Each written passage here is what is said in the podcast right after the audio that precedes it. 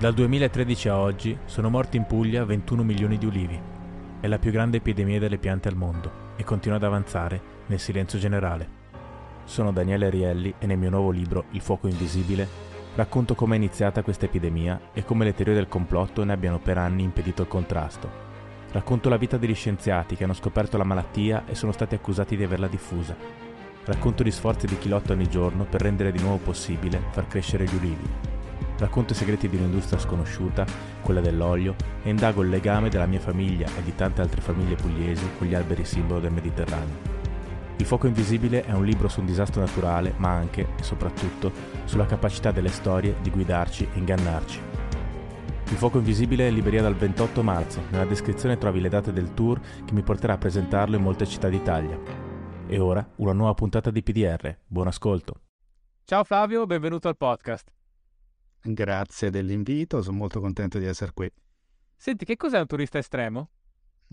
Allora, turista estremo sono io, lo vedete, guardate che bella faccia, sono la miglior pubblicità possibile di quello che possa essere. E detto molto francamente, un turista estremo eh, oggi, eh, naturalmente un termine ancora ignoto, di solito è chi va a Chernobyl, chi fa il parapendio, chi si lancia come un pazzo da un grattacielo o roba del genere. Nella mia idea però è un po' diverso, nel senso che il turista estremo dovrebbe essere una persona che ha ehm, è disposta a correre dei rischi per un premio culturale, cioè non è l'adrenalina della ricerca del eh, pericolo per il gusto di essersi messo nei guai, cioè il mettersi nei guai o potenzialmente nei guai è ancora meglio, eh, deve avere uno scopo, quindi andare in un territorio di guerra per il gusto di dire sono stato qua e farsi un selfie lo considero una cosa un po' sciocca. Se invece il premio culturale è alto, si capisce qualcosa, si ha la possibilità di dare una testimonianza, magari raccontandola anche agli altri, ecco che allora eh, come un giornalista, un inviato di guerra, una persona che sia disposta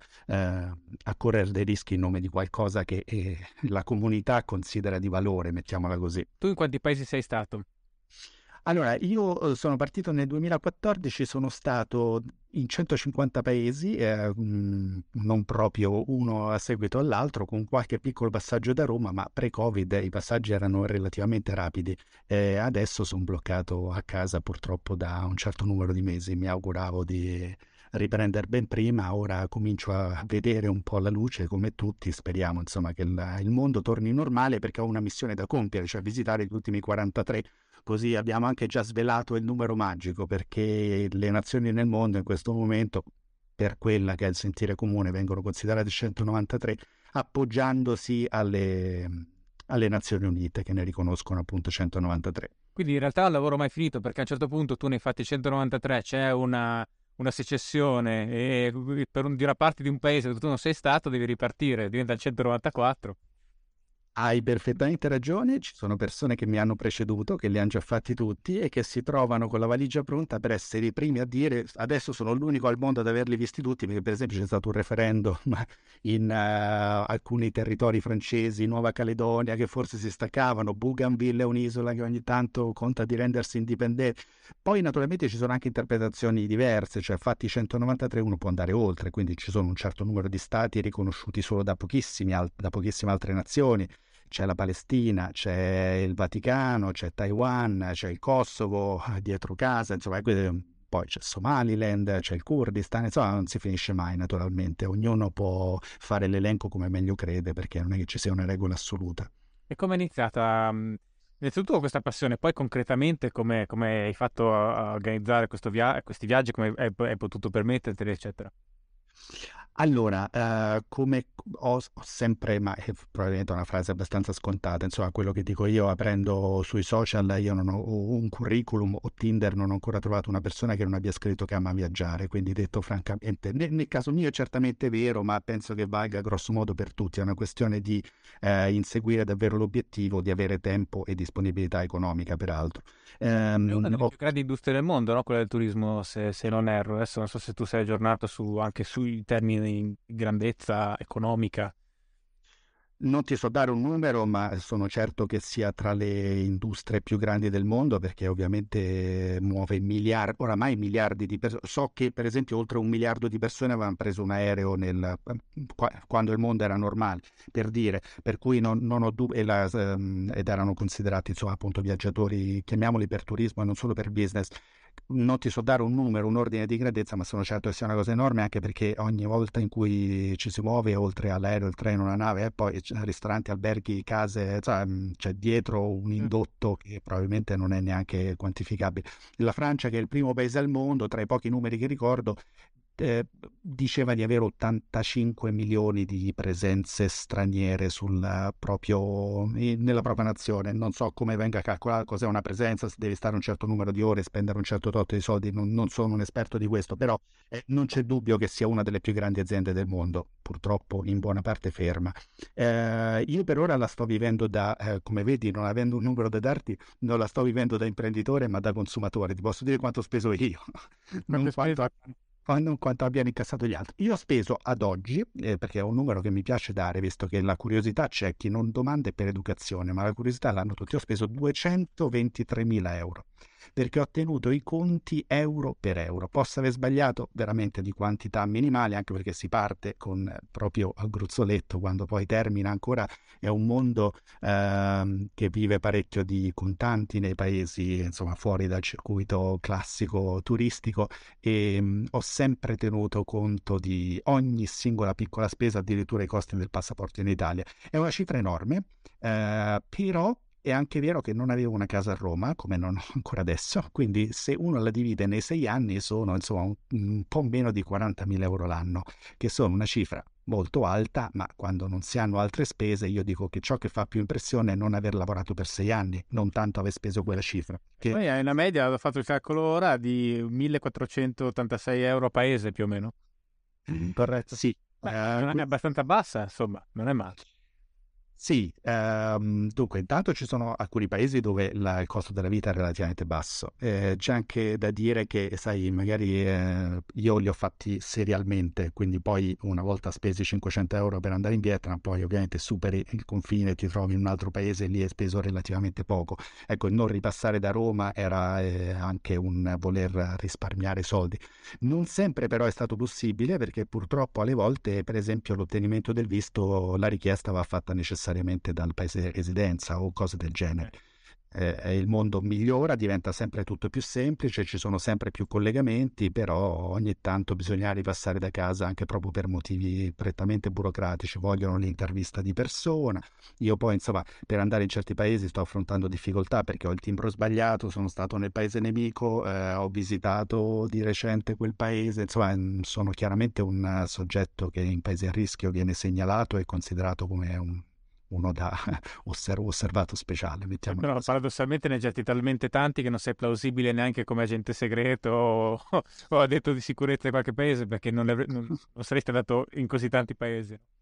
È vero, infatti eh, più di una volta ho portato con me tutti i passaporti, questo è il quarto, ne ho già finiti quattro, dal, dal 2014 a fino a poco fa ne ho esauriti quattro e li ho portati con me alle volte perché e era semplice poter dimostrare, guardi, per l'appunto, sono un pazzo scatenato, d'accordo, ma non sono un agente segreto perché è stato in Afghanistan, non ero in un campo di Al-Qaeda a fare training eh, da terrorista, sono stato in Afghanistan così come sono stato in tanti altri posti e paesi, quindi in realtà è la cosa più semplice, anzi semmai sul, sulla richiesta di visto il problema è dove è stato negli ultimi cinque anni segnare i paesi e guardi, io non sono in condizione, per di più vogliono talvolta la data di ingresso e di uscita e uno consegna i quattro passaporti e dice o, o, mi dice lei un paese in particolare, eh, vostro nemico immagino, e io mi metto lì con tutto l'impegno possibile e cerco di ricostruire la data, altrimenti non posso riempire questo foglio. Però per ora è sempre andata bene. Insomma. Ci sono stati episodi in cui hai, hai dovuto allocare una parte di questi 1400 euro per paese per passare la dogana, diciamo così? Oh. Dunque, eh eh, se, se, si intende dare un più eh, in Africa mi hanno insegnato che si dice aggiungere una pagina al passaporto, cioè far trovare un aggiungere delle pagine al passaporto. Eh, delle pagine al passaporto, un piccolo regalino economico. No, alle volte l'ho fatto quando noleggiavo le macchine, consigliano talvolta in certi paesi di tenere una banconota che tu hai selezionato, tipo 5 euro, dentro al passaporto, così quando te lo chiedono dai là, lui si prende 5 euro, ti ridà il passaporto. Può sembrare una cosa molto squallida a chi ci ascolta e naturalmente lo è volendo, però non vi lasciate andare a facili moralismi, nel senso che lì funziona così. Ci sono alcuni paesi dove i poliziotti non vengono pagati, ci sono alcuni paesi in cui i poliziotti per ottenere quel posto di lavoro addirittura devono loro pagare, quindi la corruzione arriva a livelli tali per cui non c'è niente da fare, quindi si mettono per strada non perché non vogliano fare il loro lavoro, vogliano rompere le scatole ai turisti, ma perché devono fare il loro stipendio, cioè dopo aver fatto i poliziotti diciamo normali per 4-6 ore, le ultime due ore si mettono eh, al bordo della strada e fermano, poi se vedi un turista ovviamente sai che per lui 5 euro tendenzialmente è una cifra abbastanza piccola e non vuole guai, lo fermano e incassano. E mi è capitato alle poste, il pacco che attendevo non me lo davano finché non eh, non, non, lo troviamo. Cioè, eh, bisogna sempre dare qualcosina, anche addirittura in Sudan del Sud in aeroporto. aggiungere cioè... il numeretto lì hai dovuto aggiungere. Sì, esatto. in Sudan del Sud, al, all'arrivo all'unico aeroporto internazionale a Juba, sei persone in fila con uh, un, un, briciolo di tecnologia, addirittura mi pare mi abbiano preso le impronte digitali o comunque fatto una foto scannerizzata, qualcosa, mi hanno chiesto i soldi cioè proprio molto semplice, ed erano in sei che si ascoltavano, quindi è chiaramente istituz- completamente istituzionalizzato. Certo. E alcuni guai ho passati nel superare certe frontiere, naturalmente perché intanto ci sono posti dove eh, la gente ha tempo da perdere, stanno lì, non vedono un turista. Io, appunto, da turista estremo, sono andato in posti dove non è che arrivi a Bangkok e ci sono eh, mille persone al minuto che passano senza problemi. E um, un po' è anche semplicemente intrattenersi, cioè lì io tanto devo stare qua tutto il tempo, ma poi sai, eh, mi ricordo per passare dall'Armenia all'Azerbaigian che sono in guerra, sono dovuto volare a Mosca perché non mi volevano lasciare la carta d'imbarco per nessun altro motivo verso quel paese. Mi è capitato da Vladivostok, avevo un volo per il Vietnam sul terminale, non risultava che gli italiani potessero andare in Vietnam senza visto quindi non mi hanno fatto partire, per cui ho dovuto comprare un volo aereo per il Giappone, che era quello che costava di meno, il paese più vicino all'estremo oriente russo, che accettasse gli italiani senza visto, e poi ovviamente il Giappone invece sui loro terminali risultava benissimo che un italiano potesse andare in Vietnam senza il visto Ecco, cose del genere capita. Sono stato trattenuto alla frontiera tra Cina e Pakistan per qualche ora perché avevo un libro sulla storia dell'Islam nella regione. Siccome la Cina si fa grossi problemi di... Eh, hanno obiettivamente ehm, insomma, infiltrazione al Pakistan, soprattutto nelle zone, sappiamo, gli uiguri, eccetera. E quindi questo, sapevo di non dover portare un libro di eh, religione in senso stretto, ma il mio era semplicemente la storia di quella, in italiano peraltro, quindi però evidentemente avranno visto un'immagine dentro che li hanno sospettiti e quindi mi hanno tenuto senza nessun problema, è eh, solo che mi hanno fatto perdere tempo. Lì poi sei a 4600 metri, fa freddo, insomma, stare due ore là, ad aspettare non è il massimo. Fa, guarda, di storie del genere ce ne sono. Tradurre dall'italiano al cinese ci hanno messo un po' diciamo. No, ma comunque alla fine benissimo hanno semplicemente trattenuto il libro. Eh, il confine tra in Africa mi è capitato di dover fare a piedi 4 km da una parte all'altra del confine, cioè quelle no man's land in cui sono, non è 4 km, io poi lo zainetto sulle spalle, sono 4 km, non è la fine del mondo. Il problema è che sono 4 km pericolosi se non ti portano loro come dovrebbero fare o se non ti forniscono il servizio, perché quella è la zona in cui si vendono le macchine rubate, avvengono gli spacci di ogni tipo, cioè mh, c'è quella gestione delle frange che di solito avviene nei, eh, nelle vicinanze dei confini, no? c'è un po' di tolleranza dove magari tu ti accorgi che da turista vieni trattenuto. Uh, eh, ribaltato e controllato, mentre naturalmente tutte le persone del posto passano tranquillamente. Insomma, di, naturalmente di esperienze ne ho fatte tante. Sono uh, piccole avventure. Uh, fortunatamente fino ad ora mai traumatiche, quindi anzi che, che, di solito sono anche un pochino rivelatrici del paese. Sai un po', io dico, se, quando atterri con l'aereo, la strada che dall'aeroporto ti porta al centro della città ti dà immediatamente, è sempre la più bella è sempre la più bella. Anche a Roma, il primo tratto da Fiumicino inizi, quando vedi che ci sono i lavori, i restringimenti di carreggiata o si sono dimenticati i lampioni accesi o le bandiere dell'Italia e dell'Europa sono rotte, c'è da tremare, perché di solito il resto è questo per fare l'esempio. No, anche se poi in realtà l'autostrada che porta a Fiumicino, cioè nel contesto delle strade romane, è anche una delle migliori. Infatti, infatti, per quello dico che il livello poi non può che scendere e vale in tutto il resto del mondo perché di solito il capo di Stato che atterra, solitamente atterra lì e quel pezzo di strada glielo devi far fare. E, e se arrivi, quindi la trattano quasi tutti abbastanza bene. Quando arrivi in questi paesi e vedi che quella strada ha le buche, è mezza rotta, eh, preparati al peggio. Questo lo dico perché è la cartolina iniziale, oppure se provano ad assaltarti eh, tutti gli abusivi, a, proprio a prenderti per offrirti ogni forma di trasporto e uh, dirti che no, non devi prendere quel taxi, cioè ci sono proprio le lotte per prenderti, ecco quello già sai come va. Questo è l'aeroporto che magari le persone hanno vissuto in certi paesi, immaginatevi alla frontiera terrestre quanto peggio è, ma sostanzialmente le cose sono le stesse. Si viene assaltati per il cambio di banconote da una parte all'altra, tu non hai mai visto le banconote del nuovo paese, mm, una su cinque è falsa, beh, e tassi di cambio ti offrono i taxi di ogni tipo per, che ti portano chissà dove, ogni tipo di servizio, insomma, tutto il mondo è paese, però eh, ecco, mai avuto vere esperienze traumatiche, lo dico semplicemente che sono delle belle cartoline, del, sai immediatamente cosa certo. aspettarti analizzando una, una frontiera e, e, e se poi... Le... Scusami, a proposito di vialoni ce n'è uno così anche, se sarei stato immagino anche in Albania, a Tirana, no? Subito eh, dopo l'aeroporto c'è, c'è, un viale che è tipo la, la, una, l'autostrada migliore della, della, nazione. Non so se te la ricordi, ne avrei viste tantissime, no?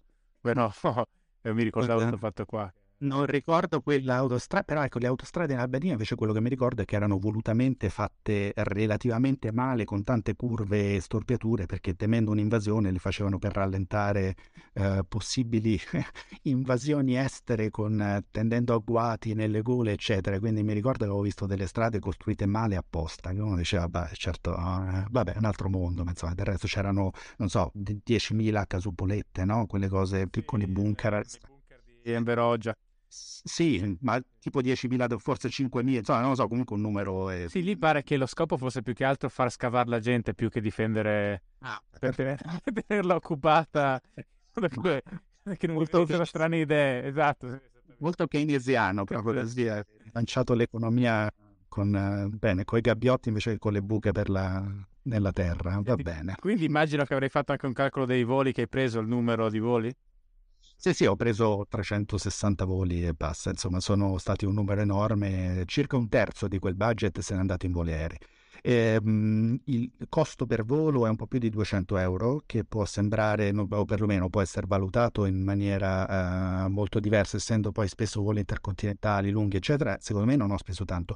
Il vero punto è che io avendo tutto questo tempo a disposizione, questa pianificazione, ho risparmiato molto perché, sai, prenoti il volo con un anno di anticipo, solitamente costa molto, molto di meno. Poi, avendo questa flessibilità totale... Ma qui tu sai già quanto starai in un paese, cioè non, non lasci nulla a casa, non è che arrivi e dici, ma mi piace questa, questo tipo di tè che hanno qua, starò due giorni in più uh, è successo naturalmente, in linea di massima mi piace però organizzare tutto prima, anche perché si risparmia davvero tanto da quel punto di vista, pro- programmandosi, organizzandosi si risparmia. Certo si perde un po' il gusto del... però io dico che um, eh, tanti viaggiatori mi fanno questa obiezione, ma come il bello è proprio perdersi oppure vai là e scopri che il mare è bellissimo, stai due giorni in più o vuoi visitare ancora. Vero, uh, non ho dubbi, però solitamente sono persone più adulte di me che vivevano in un'epoca in cui era più difficile sapere a cosa si andava incontro. Oggi con internet, con YouTube, con i film, uno che si mette là, si documenta ed è un, oramai abbastanza accorto, sa cosa cerca. Io poi, cioè in, in sei anni al mare ci sono andato dieci giorni, nel senso io sono spesso da solo in giro, veramente alla ricerca dell'esperienza eh, culturale, che, anche perché non me la merito la vacanza al mare, non lavoro da sei anni, dice ma vuoi pure andare al mare a, berti la birra sotto l'ombrellone? No, ovviamente, eh, o perlomeno ho fatto anche quello, ma veramente poco, non è quello il mio obiettivo. Um, ho oramai la capacità di, diciamo, di farmi un'idea abbastanza precisa di quello che mi aspetta, per cui cerco di pianificare in anticipo, come detto, principalmente per risparmiare, anche anche perché poi magari invece vai in quel posto, puoi vedere esattamente quella cosa, non è che puoi arrivare lì e non avere già eh, organizzato chi ti porta con la jeep, perché poi se no lo devi stare il giorno dopo. Sa, mm. è interessante perché hai questa forte, appunto, uh, fortissima pulsione al viaggio, quindi quella dimensione un po' di libertà a cui tutti uh, leghiamo il viaggio, e poi anche però una fortissima pianificazione. Io ti dico, per me il più grosso disincentivo a viaggiare, a parte gli impegni, a questioni economiche, che però insomma eh, possono anche essere gestibili eh, in una vita, eh, proprio tutta la parte di pianificazione io la odio profondamente. Cioè è una, una cosa che mi disincentiva tantissimo al viaggio. Poi viaggio abbastanza comunque, eh, spesso anche per lavoro. Però diciamo che se, se qualcuno facesse quelle cose per me viaggerei il doppio. Adesso no, però. Beh, eh, diciamo che spendendo un pochino di più eh, trovi chi, chi, ti organizza tutto in maniera agenzia di viaggi. Ah no, beh certo, però sì sì, fa per dire organizza tutto, nel senso che poi io in realtà voglio fare la cosa che ho in mente io, quindi ah. non è neanche una cosa risolvibile, eh. fai il viaggio organizzato, ok, però lì sì. è tutta un'altra dimensione che anche quella perde parecchio fascino, credo. Eh, beh, certo, il vantaggio, io ne ho fatti alcuni, eh, perché poi, allora, intanto ci sono alcuni posti in cui da, da, solo, proprio da solo non ci puoi andare. Comunque ti serve una lettera di invito, ti serve un'agenzia che si faccia, che, che faccia un po' di burocrazia per te, che si prenda cura di alcune cose. Ci sono tanti paesi dove puoi essere voglioso di mettersi davanti a un PC e fare la pianificazione quanto vuoi, ma poi, cioè, l'albergo nella Repubblica Centroafricana, uno deve andare lì di persona e mettere i soldi sul tavolo e prenotartelo in anticipo, cioè tu puoi telefonare e dire mi dica lei come pago, ma tanto non, lo, non, non funziona, cioè il, devi necessariamente passare, eh, ci sono paesi dove tanto le 3, 4, 10 agenzie di viaggio autorizzate sono tutte governative e ammanicate, quindi comunque fanno in modo che tu, turista, debba necessariamente dare loro i soldi e loro poi distribuiscono. per tornare al discorso dell'aggiungere la pagina a passaporto, questa è addirittura proprio istituzionalizzata. Tu magari nella capitale non ci vuoi andare, ma loro ti costringono a stare due giorni là perché i militari al governo hanno eh, l'albergo lì, quindi tu da quell'albergo ci devi passare, altrimenti non ti danno la lettera di invito, altrimenti non ottieni il visto, eccetera. No, ti puoi immaginare. Quindi eh, queste informazioni le scopri sul posto o anche queste c'è modo di leggere su internet prima? Dunque, io ho ovviamente cominciato, diciamo, da turista normale, cioè andando in posti molto più eh, umani, molto più battuti e frequentati. Poco per volta ho osato sempre un po' di più e quindi poi si entra in contatto, eh, infatti internet io lo adoro da questo punto di vista, ti permette di organizzarti i viaggi e sono all'interno di community di questi viaggiatori un po' pazzarelli come me o estremi, eh, che scambiano informazioni chiaramente, nel senso che eh, hai il fixer da quella parte, hai la persona affidabile, con questo mi sono trovato male, un parere autorevole, nel senso che è una, cioè non mi sono trovato male perché sai, alle volte leggi le recensioni su TripAdvisor, le cose più assurde, no, so, è gente che ha viaggiato tanto, quindi ha, ha un, uh, un, taglio, ti dà delle informazioni utili. Um, esistono... Sono tutti o più o meno tutti come te, c'è gente che sta cercando di fare tutti i paesi del mondo, c'è una community di gente con questo scopo? Sì, esiste. Esistono persone che vogliono veramente solo mettere il timbro sul passaporto, cosa che io, uh, ti dico la verità, trovo per quanto ne faccia parte, quindi abbia questa uh, finalità come questo scopo, però la trovo chiaramente un po' riduttiva, cioè c'è gente che veramente va lì, sta due ore e parte per dire ci sono stato. Ah, okay.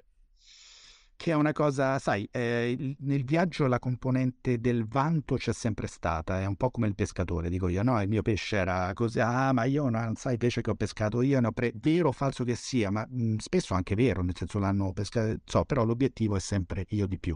Um, questo è un po', mm, cioè io veramente sono alla ricerca invece del premio culturale, come dico, quindi questo viaggio, completare adesso, e avevo cominciato da poco ad avere l'obiettivo di andare veramente dappertutto, cioè io in questi primi sei anni sono stato cinque volte in India, cinque volte in Cina, tre volte in Indonesia, cioè inseguivo solamente il piacere personale e la curiosità personale.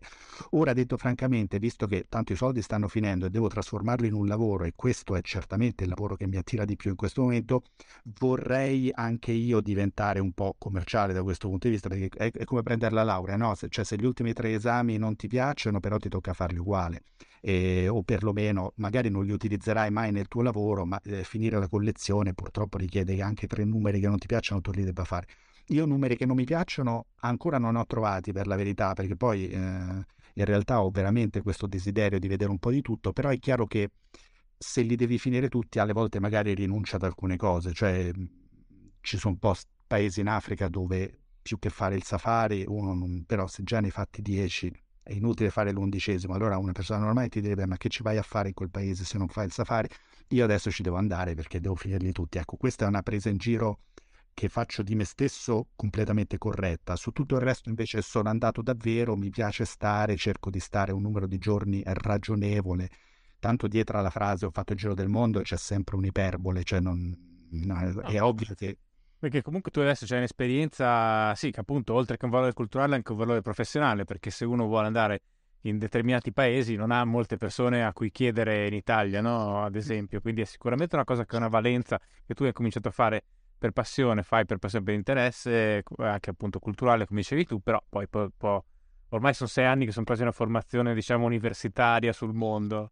Oh, adesso sì. più o meno, adesso eh, universitaria magari è un termine però di sicuro sono, te- sono, sono, una forma di formazione, questo, questo è certo. Sì. Ma è come, dal punto di vista economico, come è iniziato? E poi magari entriamo un po' più nello specifico dei vari paesi, dove hai tirato su questi 200, quanti erano? 23.000 euro, più quelli sì. che ti mancano ancora. Eh sì, ne ho messi da parte per fortuna perché adesso il Covid è tutto un disastro. Dunque, ti... Ehm... Per, intanto per i finanzieri all'ascolto. Per i finanziari all'ascolto non c'è nessun problema.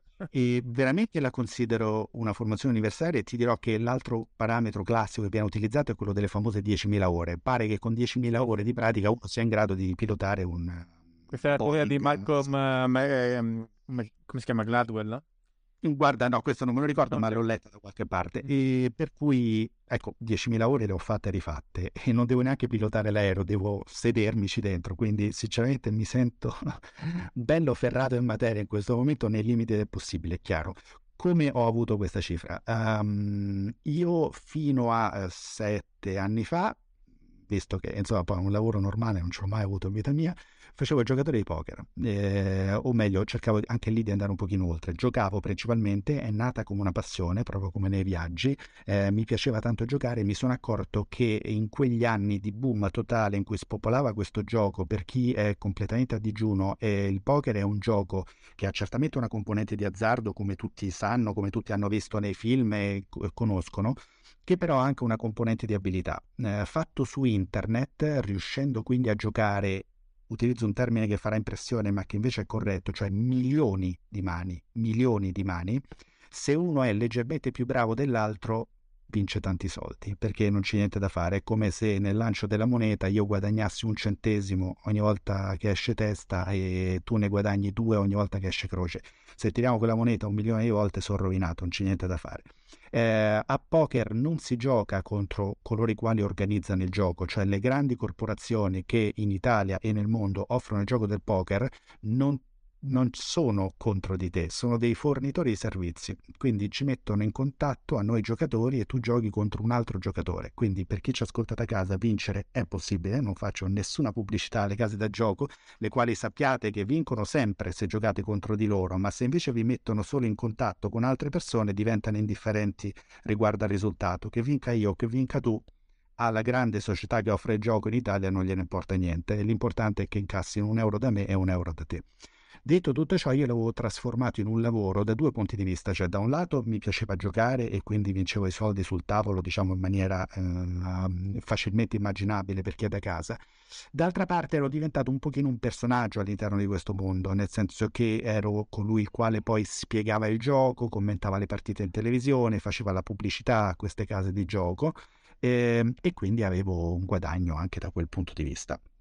Per mia fortuna, eh, ho guadagnato bene in quegli anni dopo. Scusami, faccio una postilla. Io mi ero occupato del, del mondo del poker anni fa con un lungo pezzo che adesso fa, fa parte di una raccolta di reportage che si, che si, chiama Storia del mondo nuovo, che trovate nella descrizione del podcast. C'è un link tutti, ai libri di tutti gli ospiti del podcast e i miei. E in Storia del mondo nuovo c'era questo lungo pezzo che era, credo, non lo so, 60-70 pagine eh, del mondo del che io avevo trovato da esterno molto interessante, innanzitutto per la, l'intelligenza media del pokerista, che è, è, molto superiore a quella della media della popolazione indifferenziata, diciamo, perché comunque sono persone, siete persone che innanzitutto hanno certa confidenza con i numeri. E poi con una centralità del concetto di rischio e di gestione di rischio nella vita che io trovo molto avanzata. Poi dopo ovviamente eh, c'è anche chi si fa dominare dalla componente di azzardo di, di, quello che tu dicevi, comunque una skill game, e questo è vero. Però eh, diciamo a me era molto interessato l'aspetto proprio di intelligenza in movimento in quel mondo che magari invece da fuori viene visto come, come appunto questo mondo dei biscazzieri dipendenti dal gioco d'azzardo, eccetera, che magari un po' è anche vero, ma non è solo quello e non è soprattutto quello, no? E quindi insomma eh, lo trovo un mondo molto interessante. Non mi stupisce che tu venga da là, insomma. No, allora ti ringrazio e come all'epoca io ebbi la fortuna di leggere quel tuo pezzo e come dissi all'epoca, ribadisco adesso, sei stato uno dei pochi che ha voluto andare un pochino oltre, cioè capisco che co- i politici vanno in televisione e devono sparare a zero sul gioco perché è quello che tutti si aspettano, non sbagli mai, eh, chi è appassionato di gioco non, ne, non se la lega al dito e tutti coloro che sono contro sono ben contenti di sentirlo.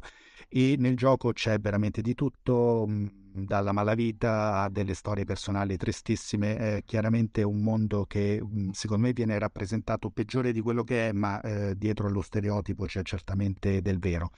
Il poker lo volevo considerare come ricordavi tu, un pochino un'eccezione perché è appunto uno skill game. All'epoca andava tanto di moda perché il legislatore aveva cominciato dagli skill game, cioè tutto ciò che era completamente azzardo online era un'area grigia, spesso proprio eh, considerata ancora illegale, c'erano dei siti esteri eh, in contatto con i monopoli, ma non completamente lic- mh, con la licenza precisa, mh, comunità europea, insomma, cose complesse che non ricordo neanche più. Il poker invece era abbastanza lineare, cioè un gioco di abilità eh, che da un lato può essere una prima porta verso l'azzardo, ma dall'altro può essere la porta d'uscita.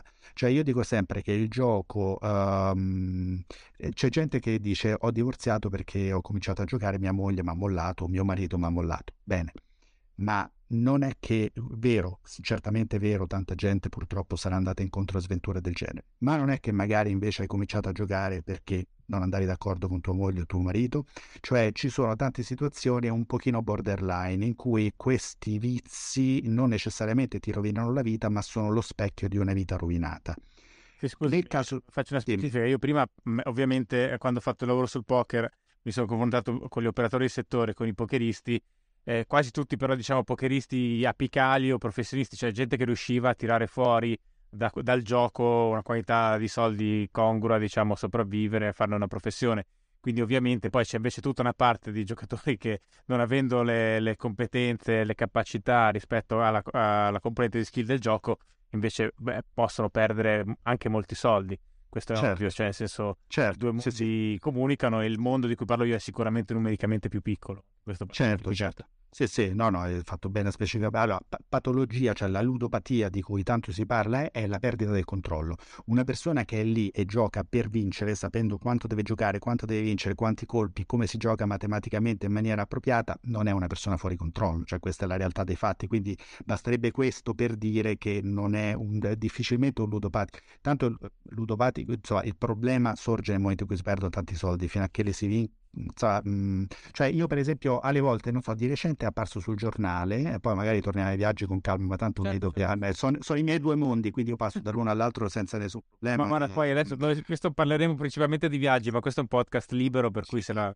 Perfetto, allora mi, se, mi, sento libero di seguire questa tua eh, pure doppia anima nei miei in questo caso. E di recente, 10-20 giorni fa, non ricordo, una persona senza fissa dimora aveva vinto 300.000 euro al gratta e vinci ed è andato su tutti i giornali e tutti erano contenti dicendo finalmente una volta tanto ha vinto una persona.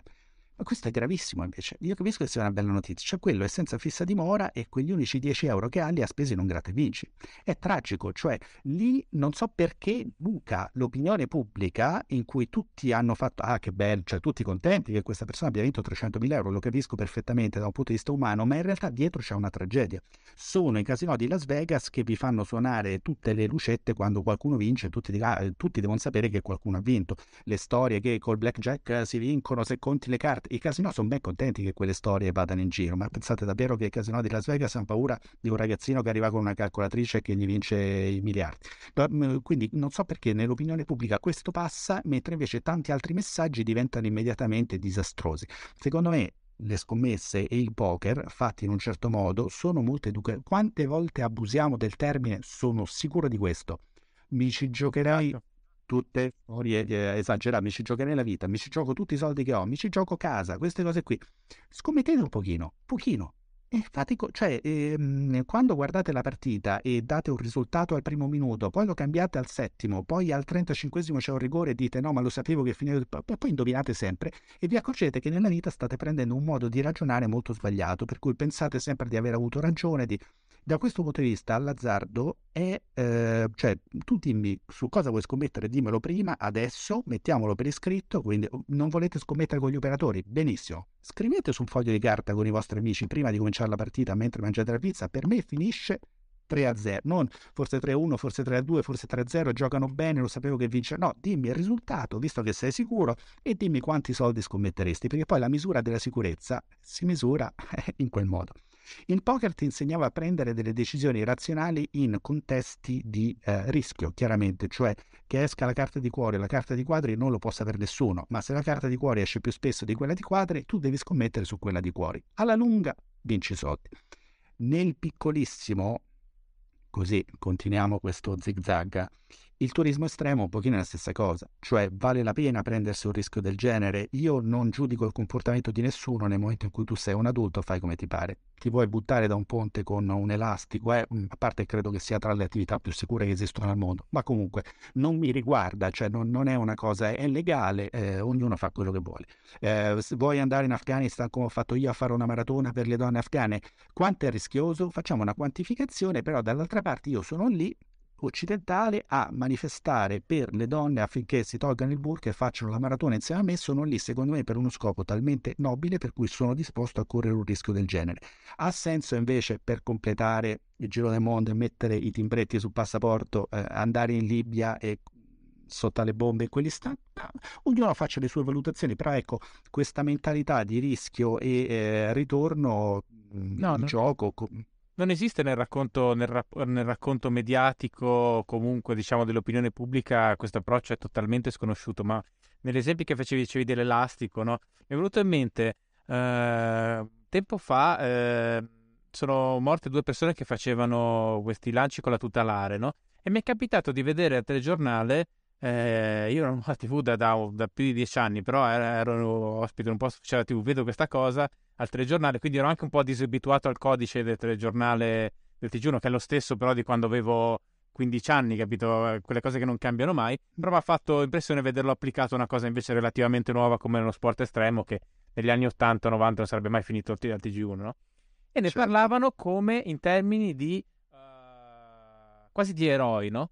Cioè quasi una cosa prometeica, eccetera. Secondo me era una cosa di diseducativo allucinante, ma al di là del giudizio morale sul fatto se sia uh, sensato o no uh, gettarsi con tutta l'area, che secondo me deve essere una delle esperienze più pazzesche che un essere umano può fare, ma ha una percentuale di rischio allucinante, abbastanza correlata poi anche a questa sua eccezionalità. Cioè, è, è, è talmente interessante anche perché c'è un rischio incredibile, no? perché è, total- è, talmente lontana dalla quotidianità, dalla pratica umana, volare con una tuta, che inevitabilmente è rischiosissimo. No? Però certo. eh, non puoi celebrare, ah, non puoi. Io personalmente non celebrerei delle persone che hanno fatto una scelta di rischio molto elevata come dei modelli, capito? Perché il punto non è quello, il punto è che ognuno fa la sua scelta di rischio, dovrebbe farla più o meno in autonomia e poi dopo va rispettata. Però a me è una cosa che quella vicenda del poker a cui io ho lavorato a lungo prima di scriverla, facevo anche altre cose nel, nel frattempo, però più o meno un anno ci ho messo, è la cosa che mi è rimasta e l'approccio che ho cambiato totalmente nella mia vita personale è di non giudicare più le decisioni dal risultato che ottengono, ma dal, dal processo in cui è stata presa la decisione. Cioè, questo io da, da, da quel momento in poi ho cercato sempre di ragionare in questa maniera e credo che, uno, di aver migliorato i risultati, ma, ma soprattutto di aver migliorato la qualità della mia vita. Perché alle volte ti esalti per aver ottenuto un risultato che magari è totalmente randomico, avevi fatto una scelta folle che però pagava 10 volte su 100 e ti è andata bene. Alle volte ti deprimi perché hai fatto una cosa che invece eh, realisticamente funzionava 90 su 100, ma è, è uscito col 10 negativo. È, e io credo che cercare di razionalizzare queste cose, poi nei limiti, perché poi nella vita reale sono talmente variabili che non è semplice poi applicare queste matrici, certo. no? È anche sempre un po' un'astrazione. Certo. Però co- come approccio io lo trovo infinitamente più sano. E però è, è veramente un po' confinato, credo, non so, probabilmente al mondo dei matematici, e, e a qualche scienziato e a, ai giocatori d'azzardo professionisti o nella finanza magari, ecco, magari lì anche c'è, c'è, gente che ragiona in questi termini, ma non è conoscenza comune, non è approccio comune, non viene insegnato nelle scuole, assolutamente no. No, no, sono son completamente d'accordo con te, è un grande insegnamento appunto di non... Eh, risultato poi nella vita, abbiamo una vita sola molto spesso, quindi è chiaro che Napoleone diceva in generale datemelo solo fortunato, tanto la battaglia la facciamo una volta sola capisco, però se quella battaglia invece tu la combattessi mille volte ti serviva il generale più bravo perché eh, poi la vinceva più di 500 volte, questa è la sostanza. Il gioco ti permette di creare un ambiente sterile in cui puoi depurare tutte queste variabili, concentrarti proprio, andare all'osso e quindi mettere a, fru- mettere a nudo esattamente quello che dicevi tu e vedere eh, se la decisione era giusta o no, indipendentemente dal fatto che tu abbia preso i soldi in questo colpo o li abbia persi, perché diventa una, eh, una, mm, un accidente della vita, cioè non è più una cosa rilevante. Nella vita reale è chiaro che è molto difficile, poi quando le cose vanno bene tendiamo sempre a dire eh, ma è stata la decisione giusta, vedi, infatti cioè, è molto difficile essere razionali, avere le spalle, cioè io mi metto nei panni di un grande amministratore che ha 100 manager sotto di lui che ti presentano magari alcuni dei risultati negativi eppure tu devi dire ha preso tutte le decisioni giuste e promuovo lui che, che, ha il dipartimento che va peggio e che ha perso più soldi e questo ne ha guadagnati tanti ma è un cretino.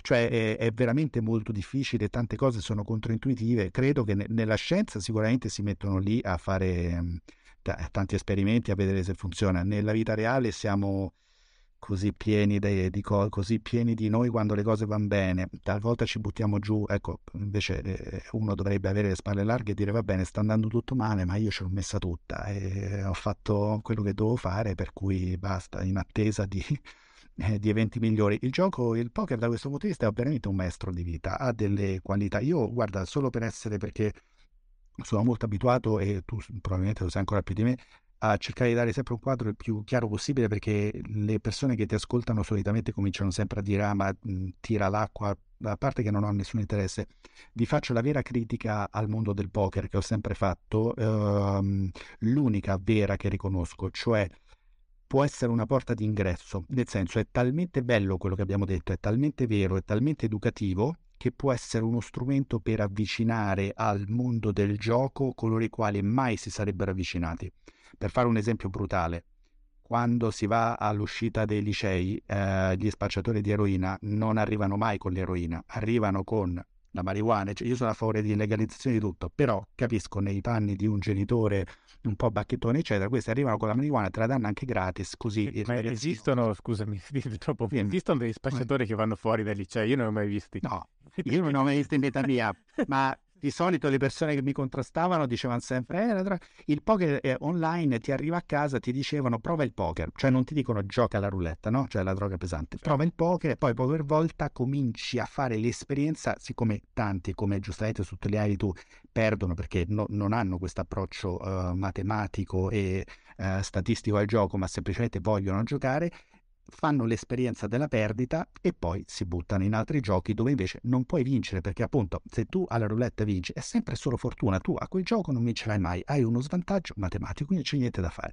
Quindi tutte le volte in cui giochi a casino e c'è, fatelo perché come al solito io sono per la libertà più totale, così come si va a mangiare in un ristorante di lusso, però stabilisci che stasera voglio, ho 50 euro da buttare via. Se hai 50 euro da buttare via, vai al casino, spendi 50 euro li perdi, eccetera, sei perfettamente eh, all'interno di una situazione di controllo totale. Il problema è quando vai dicendo ne perdo 50 e poi ne perdi 100. Allora lì hai un problema, è come se al ristorante poi ordini quattro dolci alla fine. Eh, eh, no, allora calma, lì sei andato fuori controllo paradossalmente, se tu dici oggi è il mio compleanno, vado al ristorante, mi man- mangio più che posso e poi mangio la torta intera, quindi hai mangiato più di quattro fette, ne hai mangiate otto, ma l'hai pianificato con calma, sei ancora all'interno di una situazione di controllo, perché mh, mm, c'è gente che ti dice io voglio spendere il 20% del mio reddito in borse di lusso. Probabilmente una cifra spropositata, però eh, se quella è la tua grande passione, lo vuoi fare, fallo. Non, non è compulsivo, questo vuoi dire? Sì, esatto, sei all'interno di una situazione di controllo. Il vero problema è l'andare fuori controllo, è lì che nasce la patologia, cioè è uno che dice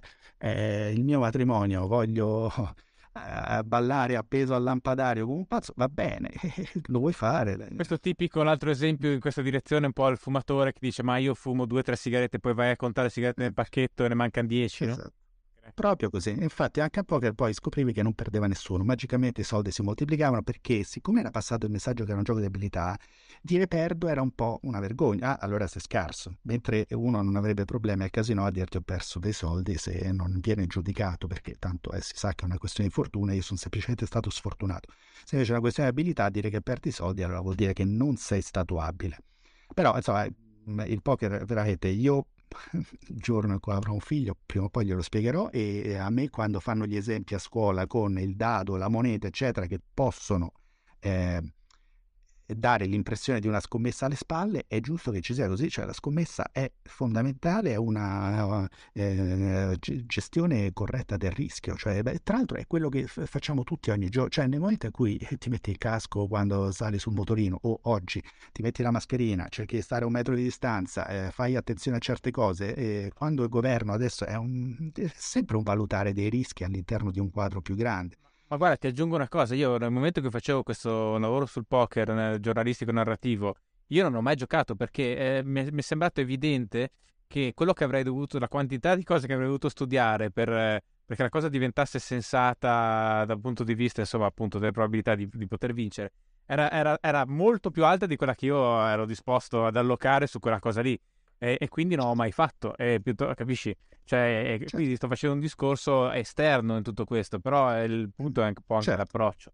E, sì, certo. e, poi da questo, eh, appunto, come, come, arrivi poi? Dunque, eh, con, nel, 2004, nel 2014 comincia il viaggio. Gli anni precedenti, in realtà, il poker poi, da un punto di vista di popolarità, è imploso, così come era esploso, forse anche un pochino in maniera esagerata, è imploso in maniera eh, molto rapida perché? Perché hanno legalizzato tutti i giochi. Quindi quella persona che si avvicinava al mondo del poker perché in realtà si voleva giocare i soldi come gli pareva a lui ed era eh, ben consapevole di tutti gli azzardi che si prendeva, poi dopo ha detto ma perché devo continuare a giocare a poker dove ci sono questi avvoltoi tipo me pronti dall'altra parte che non ti fanno divertire, sono tutti là appollaiati sperando solo di prenderti soldi. Allora tanto vale che vada a giocare alla roulette o qualsiasi altro gioco, ce ne sono alcuni che ti regalano il soldo, perché a poker poi, detto francamente, c'erano tornei milionari e cose particolari, ma le partite più normali investi 10 e vinci 30 o perdi 10, insomma erano cifre che però non è che ti potessero cambiare la vita da un, da un, da un minuto all'altro.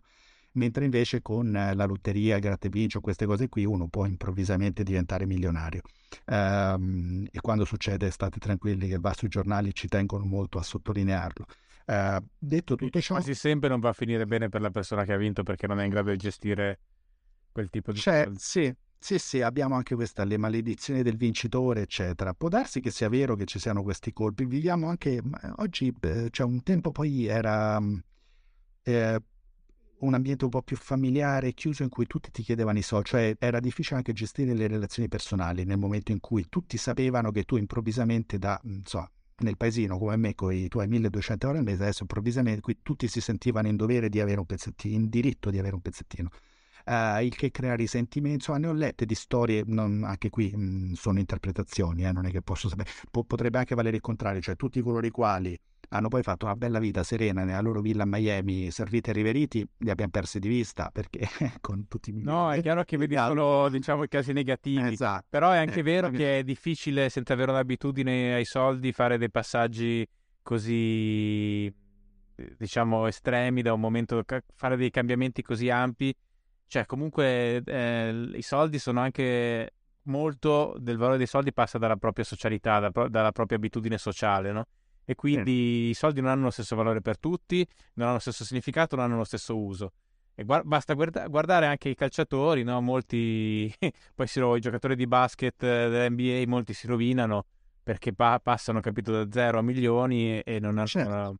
Adesso stanno uscendo delle figure che li aiutano a gestire, a gestire i soldi.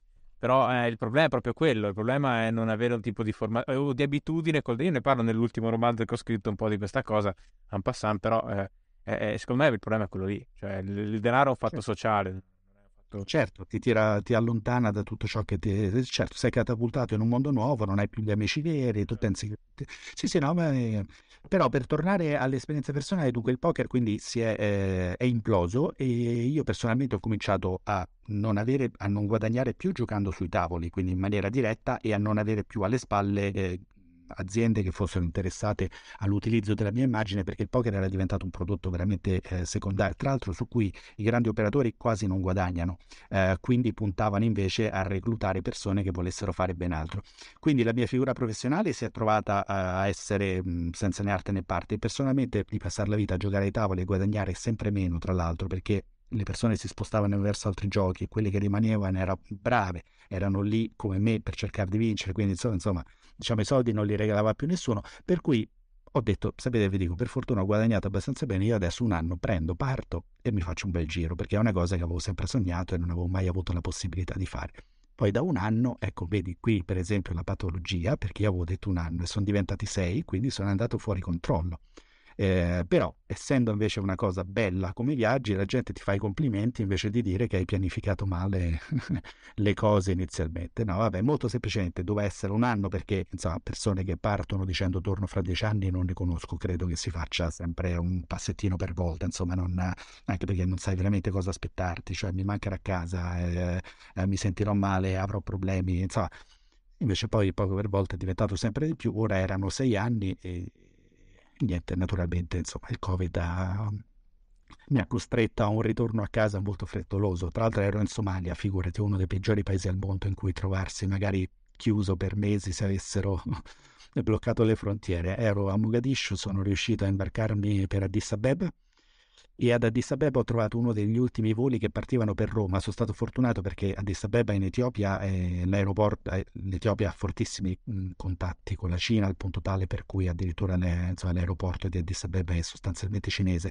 Quindi anche nei mesi precedenti, in cui invece l'emergenza era praticamente solo in Cina, eh, avevano lasciato i voli diretti tra Etiopia e Cina e quindi quando poi invece in quei momenti era proprio l'Italia a essere in assoluto la, il paese più a rischio, non hanno tolto i voli per l'Italia. Quindi sono stato fortunato, sono riuscito a trovare un biglietto su uno degli ultimi voli a Addis Abeba Roma, quindi sono tornato a casa bello tranquillo l'8 marzo. Quindi ora sono praticamente nove mesi che sono a casa.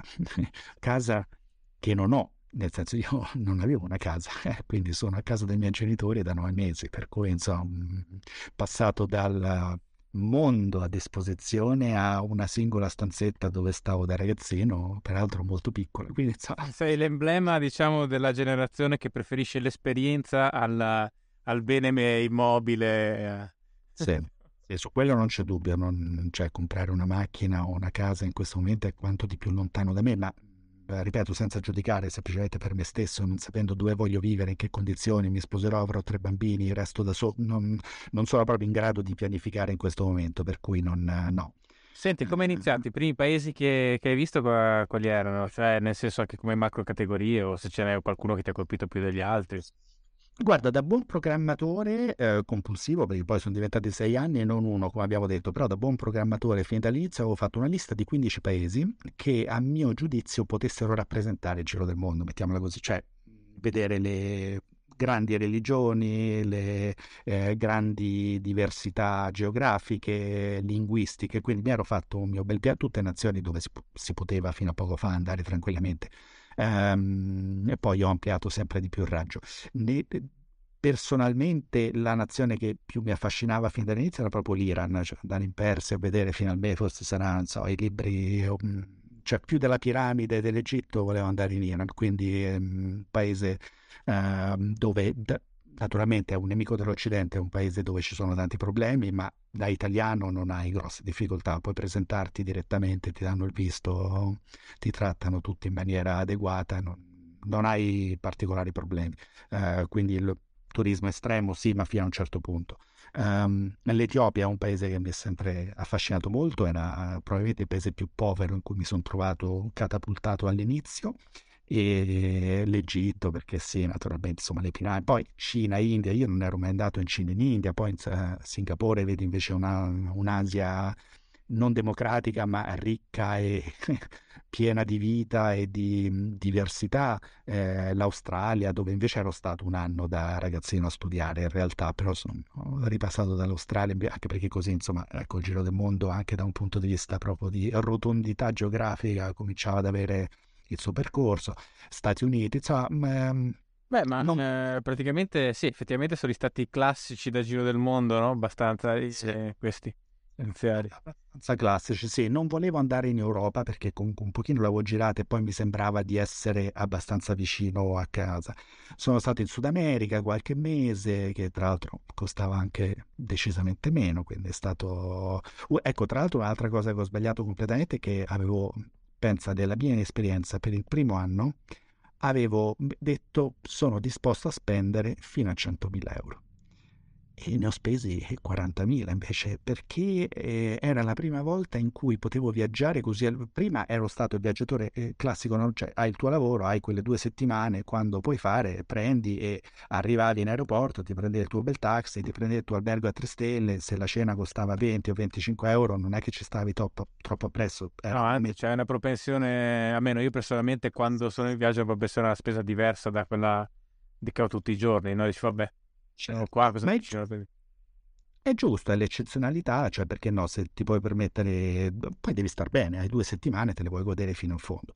Quando hai tutto l'anno a disposizione, a me di stare un'ora in più nell'autobus eh, con le persone del posto, aspettare per andare in albergo e pagare 2 euro invece che 20, bah, esempi del genere se ne possono fare migliaia, no? Così come prendere il il giorno in cui costa poco, andare in quell'albergo perché costa di meno, aggregarsi a quel gruppo hai, hai un anno a disposizione. Quindi in realtà mi sono accorto che tutta le abitudini, tra l'altro ecco, da italiano medio, eh, non avevo idea di quanto costassero gli aerei, che può sembrare una frase stupida dicendo ma che vivevi su Marte? No, avevo viaggiato tanto, probabilmente molto più dell'italiano medio, ma viaggiavo sempre nei momenti di picco, cioè per, come tutti, no? nel senso a Natale per me andare in Thailandia a Capodanno e il volo aereo sotto a 1000 euro è difficile che lo trovi. Quando ci vado io lo trovi a 400 euro. Se poi aspetti trovi l'offerta e passi da Istanbul, eh, lo trovi a 300. Quando entri in quei circuiti, eccetera, poi lo trovi a 250. Insomma, ecco, tante cose quando si ha, puoi scambiare tempo e comodità, naturalmente, e livello di servizio con soldi, sostanzialmente. Cioè il turista che vuole stare una settimana a New York a cavallo tra Natale e Capodanno stanza d'albergo, anche se fa schifo. Certo. Eh, certo, ma senti, in Iran cosa, cosa hai visto? Guarda, in Iran ho fatto un giro veramente completo nei limiti del possibile nel città sante c'è stata Qom addirittura a Mashhad cioè, l'obiettivo era quello di mi, mi, piace molto l'elemento religioso dei vari posti perché um, eh, no, io non farò religioso per nulla eh, nel senso beh proprio cult- eh, culturale, perché secondo me la chiave di volta e di interpretazione di un paese sostanzialmente è quello, cioè noi viviamo in un'Europa Uh, fortunatamente molto secolarizzata e molto laica, ma è già solo se ti sposti negli Stati Uniti, so che chi mi ascolta da casa dirà ah ma io sono stato a New York e a San Francisco, non è vero niente. Sì, ma non è quella l'America, cioè se andate in America... Uh, nella mezza America rossa, chiamiamola così, visto che ormai tutti abbiamo visto i, i quadratini rossi degli stati, eccetera, l'aspetto religioso è fortissimo, ma in un contesto di uh, paese super civilizzato con uh, leggi molto. Io, uh, scusami, io mi ricordo una volta ero a New York e con un collega siamo andati eh, a Pennsylvania, a Pittsburgh, a fare un'intervista. Siamo andati in macchina e sull'autostrada c'erano veramente ogni 4 km cartelli: l'uomo non discende dalla scimmia. ecco, eh, beh, io guarda, non ti so dare numeri, ma ci sono scuole dove, cioè ci sono stati dove il creazionismo può essere negato. A scuola, cioè problemi per mandare, fare, c'è un museo con l'arca di Noè in cui ti spiegano le cose più logiche, cioè veramente è un mondo, anche se si va, non lo so, nella cattolicissima Polonia in Europa o se avete fatto esperienza di ortodossia in Moldavia o già posti molto eh, religiosamente ancora devoti, Malta forse dove c'è nulla a che vedere con quella che è l'America dove poi vengono fuori il 90% dei brevetti tecnologici e naturalmente eh, c'è una costituzione completamente laica e quando dicono che eh, Dio eh, benedica l'America è più un proforma come un saluto e comunque senza identificare un Dio. Questo per dire che la nazione più eh, avanzata nel mondo ha una fortissima componente religiosa che non sempre riusciamo a percepire fino in fondo. Che anche fa soldi, no? Uh, sì, eh, sì, sì, in God we trust. Quindi, e f- quindi immaginatevi paesi che non hanno neanche il filtro culturale, eh, legale, dove non c'è una, ma- una fetta di popolazione che invece conta. L'Iran è una teocrazia eh, e in Iran c'è da un lato la guida suprema, dall'altro c'è il presidente. La guida suprema rappresenta Allah, il presidente rappresenta il popolo. Ora, se in America è we the people, diamo a voi l'autorità di fare qualcosa, vi rendete conto che in Iran naturalmente comanda la guida suprema, cioè tra Allah e il popolo, non c'è neanche di, da discutere. Eh, ma è chiaro, cioè, in Arabia Saudita eh, l'autorità della eh, famiglia reale eh, viene da un accordo con i religiosi e quindi sostanzialmente Dio che ha detto a loro di gestire e organizzare le cose in questo modo. Ma non è solo lì, cioè se ci si muove in Tibet, il Dalai Lama per esempio che governava su buona parte del Tibet eh, ehm, addirittura è direttamente una forma di divinità o paradivinità volendo essere più precisi. E, ehm, cioè sono realtà eh, anche in Indonesia, dicevo di recente, ehm, il turista medio è andato a Bali, quindi si è spaccato di discoteche, birre, templi, si è divertito, ha fatto yoga, benissimo, ma quella non è l'Indonesia, a parte che è induista, solo praticamente quel pezzettino induista. L'Indonesia sono 17.000 isole sparpagliate, tra l'altro estesissime, perché poi queste mappe non rendono mai l'idea, ed è il più grande paese musulmano del mondo e a banda c'è fanno ancora, cioè ti frustano e se commetti dei reati che per noi non sono, naturalmente non sono né dei peccati. C'è, c'è la pena di morte per le droghe, no? Mi sembra anche. Sì, sicuramente c'è la pena di morte per le droghe, anche perché avranno tanto spaccio e quindi lo vivono come quella. Addirittura anche a Singapore c'è la pena di morte per le droghe, mi pare, o roba del genere. Solo che a Singapore è diritto a un processo quantomeno eh, serio e e, e, controllato, mentre insomma in altre parti del mondo ecco, non vorrei trovarmi in uh, quelle situazioni. Però ecco, l'aspetto religioso è certamente la chiave di interpretazione di buona parte del mondo. Uh, quindi diciamo nella tua esperienza è proprio percepito che la, la parte del mondo secolarizzata, laica, è, è, una, è comunque una minoranza per quanto grande. Per, per, me è una minoranza veramente piccola, nel senso okay. nei, nei conti che si fanno nel mondo, se uno la Cina la mette completamente atea, già i numeri si spostano moltissimo, però la realtà è che la Cina non è così, non hanno una, um, magari è più intimo, hanno più religioni contemporaneamente, non esiste l'eresia, solo il mio Dio, tutti gli altri sono sbagliati, cioè, molto più faciloni da questo punto di vista, però poi al tempo a chiedere che gli affari vadano bene, ci vanno anche loro. Naturalmente, se, se vuoi essere membro del Partito Comunista, devi essere ateo. Eh, cercano di spezzare. Meglio, o meglio, credere nel Partito Comunista. Certo, devi credere. Abbiamo Xi Jinping imperatore fino, al, fino a che resisterà, insomma, roba del genere. È chiaro che eh, ecco, sulla Cina si può discutere, però se uno va in India l'aspetto religioso è, cioè, lo vivi, lo, lo, senti, lo percepisci in ogni cosa, c'è, c'è di tutto. Eh, in Iran lo diceva, in, in, Africa ovviamente anche questi aspetti eh, animistici che si uniscono sia col cristianesimo che con l'Islam, ehm, c'è veramente un mondo da esplorare e che eh, così come per noi un tempo all'interno del fenomeno religioso c'è la cultura, eh, si è plasmata la lingua, il modo di pensare. E... Però sì, è molto interessante quello che dici, ma hai notato anche una correlazione fra la persistenza diciamo, di una centralità religiosa all'interno della cultura di un paese e una certa arretratezza economica che, che potrebbe derivare appunto da aver implementato meno la scienza, oppure eh, ci sono anche paesi che nonostante abbiano questa forte centralità religiosa comunque hanno un tasso di ricchezza simile all'Occidente. Dunque, gli esempi, allora, eh, questa, eh, una correlazione così lineare, cioè più sei religioso e più sei arretrato, è un po' facilona, ma, e lo dico da, no, certo. da, da grande scettico e da persona che è contraria l'esempio forse supremo più ancora degli Stati Uniti che possiamo fare è Israele, cioè Israele è completamente spezzato in due, c'è una parte abbastanza secolarizzata che è tra le più avanzate del mondo, per, per certi versi facendo le giuste proporzioni con la popolazione degli Stati Uniti forse non c'è neanche confronto, non so quanti brevetti medici vengano da Israele, non so quanti brevetti militari, ovviamente anche. Il numero di premi Nobel vinte da persone direttamente di Israele oggi o comunque con origine ebraica è spropositato, mm, avranno la loro lobby, si aiuteranno, ma comunque è spropositato, sono cose incredibili. E poi però se giri in certi quartieri sono ancora lì eh, a parlare l'inglese abbastanza male, che in Israele è uno scandalo, a non voler fare il servizio militare, ad avere mediamente dieci figli, a, con i boccoli che scendono da tutte le parti, a, a mettersi la, eh, la Torah esattamente sulla fronte o con quei nastrini perché deve essere sulla mano e sulla... Ecco, quella eh, non è una popolazione che contribuisca molto al benessere materiale di Israele. Loro ti dicono che c'è una parte di popolazione che deve star lì a pregare perché altrimenti non si va avanti. Gli altri ti dicono che se io non lavoro non si va avanti.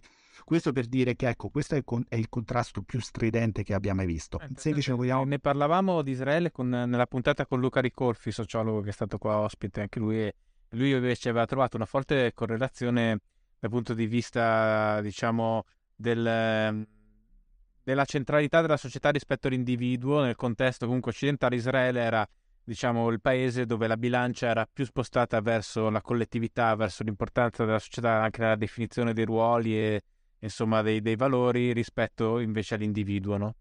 E questa era una derivazione in parte militare, in parte soprattutto religiosa, era molto interessante. Sì, non entro in questo perché non, non, ho idea. Certo, quando la tua sopravvivenza è davvero minacciata come Israele ci si stringe l'una accanto all'altra, è chiaro che insomma, poi i popoli e le nazioni si formano anche con il nemico comune, retorica, eccetera.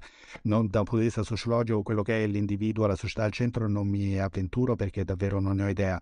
Eh, facevo l'esempio di Israele perché per me è il contrasto più stridente, cioè tra l'elite più totale degli scienziati, eccetera da un punto di vista religioso, l'ebraismo, vissuto in maniera così intensa e retrograda, volendo per degli standard secolari, però unita alla tradizione ebraica di costante critica dei testi, eh, note alla nota della nota, discussioni, sinedri, rabbini che si prendono in giro tra di loro e discutono. L'Islam tutto questo non ce l'ha, è completamente statico, eh, ha avuto eh, secoli di splendore e di grandi conquiste, però oggi con l'idea per cui l'innovazione è il male non va bene, ma il cristianesimo pure ha in sé delle anime molto diverse, cioè ci sono i protestanti, in America per l'appunto che ti dicono sì sì va bene l'uomo no, de... forse discende da una scimmia forse oppure è nato 6.000 anni fa ma tu adesso devi andare a lavorare e lavorare 12 ore così come gli svizzeri che secondo me se non fosse al centro dell'Europa sarebbero come gli afghani cioè arroccati in mezzo alle montagne con delle tradizioni che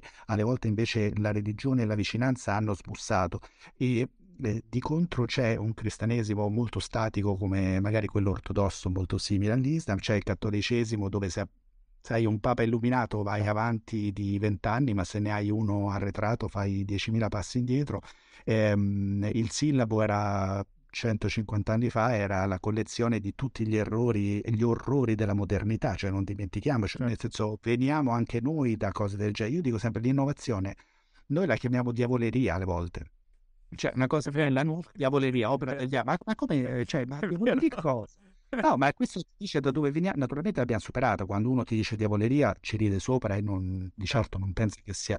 Però invece... Questa... è un po' comica adesso, è vero, ironica quantomeno. Eh, però c'è questa, mentre nell'Islam è molto presente, cioè l'innovazione, quello è il male, cioè non deve esistere, non Ma deve funzionare. Di questa, una volta stavo facendo una ricerca per una serie tv che poi non si è mai fatta sull'attività mi avevano commissionato questa cosa sui eh, carabinieri italiani all'estero, l'attività di, di, nation building, quindi anche quando formano le polizie straniere, no? Mi dicevano che nei paesi islamici è, è, molto complicato spiegare che quando spari devi mirare dove, per prendere qualcuno.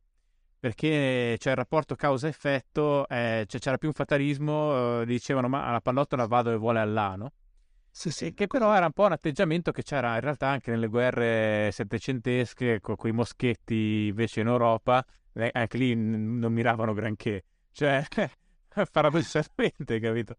Però eh, io penso... Dimmi, dimmi nelle guerre settecentesche con quei moschetti probabilmente era davvero che la pallottola andava dove diceva là perché funzionava talmente male che tu sparavi e poi speravi bene. Oggi invece però se miri ovviamente lo pre... Credo che nella filosofia islamica, quel po', eh, beh, naturalmente non sono un esperto, cioè Dio distrugge e ricostruisce a ogni istante il mondo, cioè tutto si verifica, eh, non, non, esiste questa causa-effetto in maniera così diretta, eh, è semplicemente una volontà divina che si forma eh, poco per volta e che ti autorizza a fare certe cose e che si crea, il che ha dei svolti molto interessanti perché a parte questo immobilismo, cioè se Allah vuole così, inshallah, inshallah qualunque cosa, speriamo che Dio permetta che voglia e faccia, quindi c'è una... Ehm, una certa pigrizia volendo e poi in realtà contrariamente a tutto quello che tutti pensano spinge un pochino anche verso la predestinazione. Cioè la volontà di Dio non incontra mai alcun limite mentre per il cristianesimo power volte cioè ma mi ha promesso il paradiso se faccio quello adesso me lo devi dare no perché tu stai limitando Dio. Il sacramento limita Dio cioè tu stai dicendo tu uomo stai dicendo a Dio vieni qua sull'altare in questo momento perché io te lo chiedo nell'Islam non esiste. Eh, è, è tutto eh, totale libertà. Naturalmente Dio si spera che essendo anche onnisciente tutto sappia se ti ha detto che poi ti darà il paradiso facendo quello è perché conta di dartelo, ma eh, Dio sigilla occhi e orecchie di chi non vuol sentire o roba del genere. C'è un pochino anche nella Bibbia, ma molto di più nel Corano, c'è predestinazione più totale. Quindi c'è questa idea per cui mai porre limite a Dio. Se tu chiedi a un islamico chi ha creato il male, ti risponde senza problemi Allah, perché tutto viene da là, mentre noi abbiamo questa enorme, noi dico come certo, cultura certo, cristiana, eh, non che uno debba aderire eh, questa eh, luce, tenebra, eh, l'angelo ribelle, cioè Dio non voleva ma qualcosa gli è sfuggito di mano, c'è questa contrapposizione, no, il male non può mai venire da Dio, ma ti pare mai che... Invece gli islamici questo lo risolvono, cioè non, c'è nessuna contro, ehm, nessun problema morale, eh, cioè, Dio ha deciso che devi bruciare all'inferno, non c'è nessun problema, ehm, perché Allah tutto può.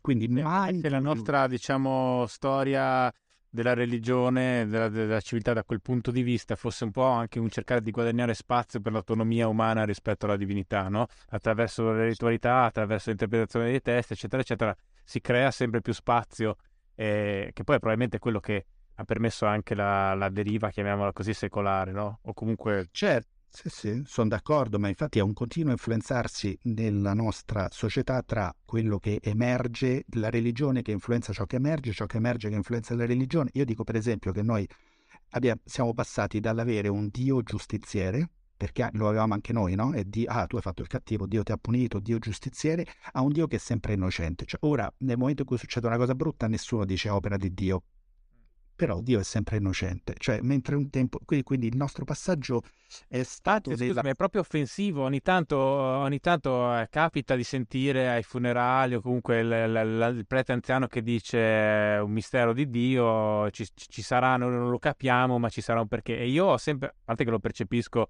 come tale anch'io, ma ho sempre la sensazione che è un argomento che incontra proprio l'ostilità del pubblico oggi. Cioè non è concepibile eh, che ci sia veramente di Dio che sta dietro questa cosa, capito? Perché non, non ce l'aspettiamo più culturalmente. Sì, sì, non, non, riusciamo a capire la morte di un bambino. Credo che le parole classiche oggi dietro cui si eh, insomma, chiude un pochino la Chiesa sia imperscrutabile volontà, che sono queste parole che ti dicono, ti lasciano intendere che non possiamo capire, ma c'è un piano divino. Non te lo dico apertamente perché a un funerale andare a dire alle persone il piano divino è che la persona che le amava dovesse, cioè, è umanamente complesso. Si usa, si usa sempre di meno, però. Sì. Ma sì, sì. questa è un'attualità culturale, secondo me.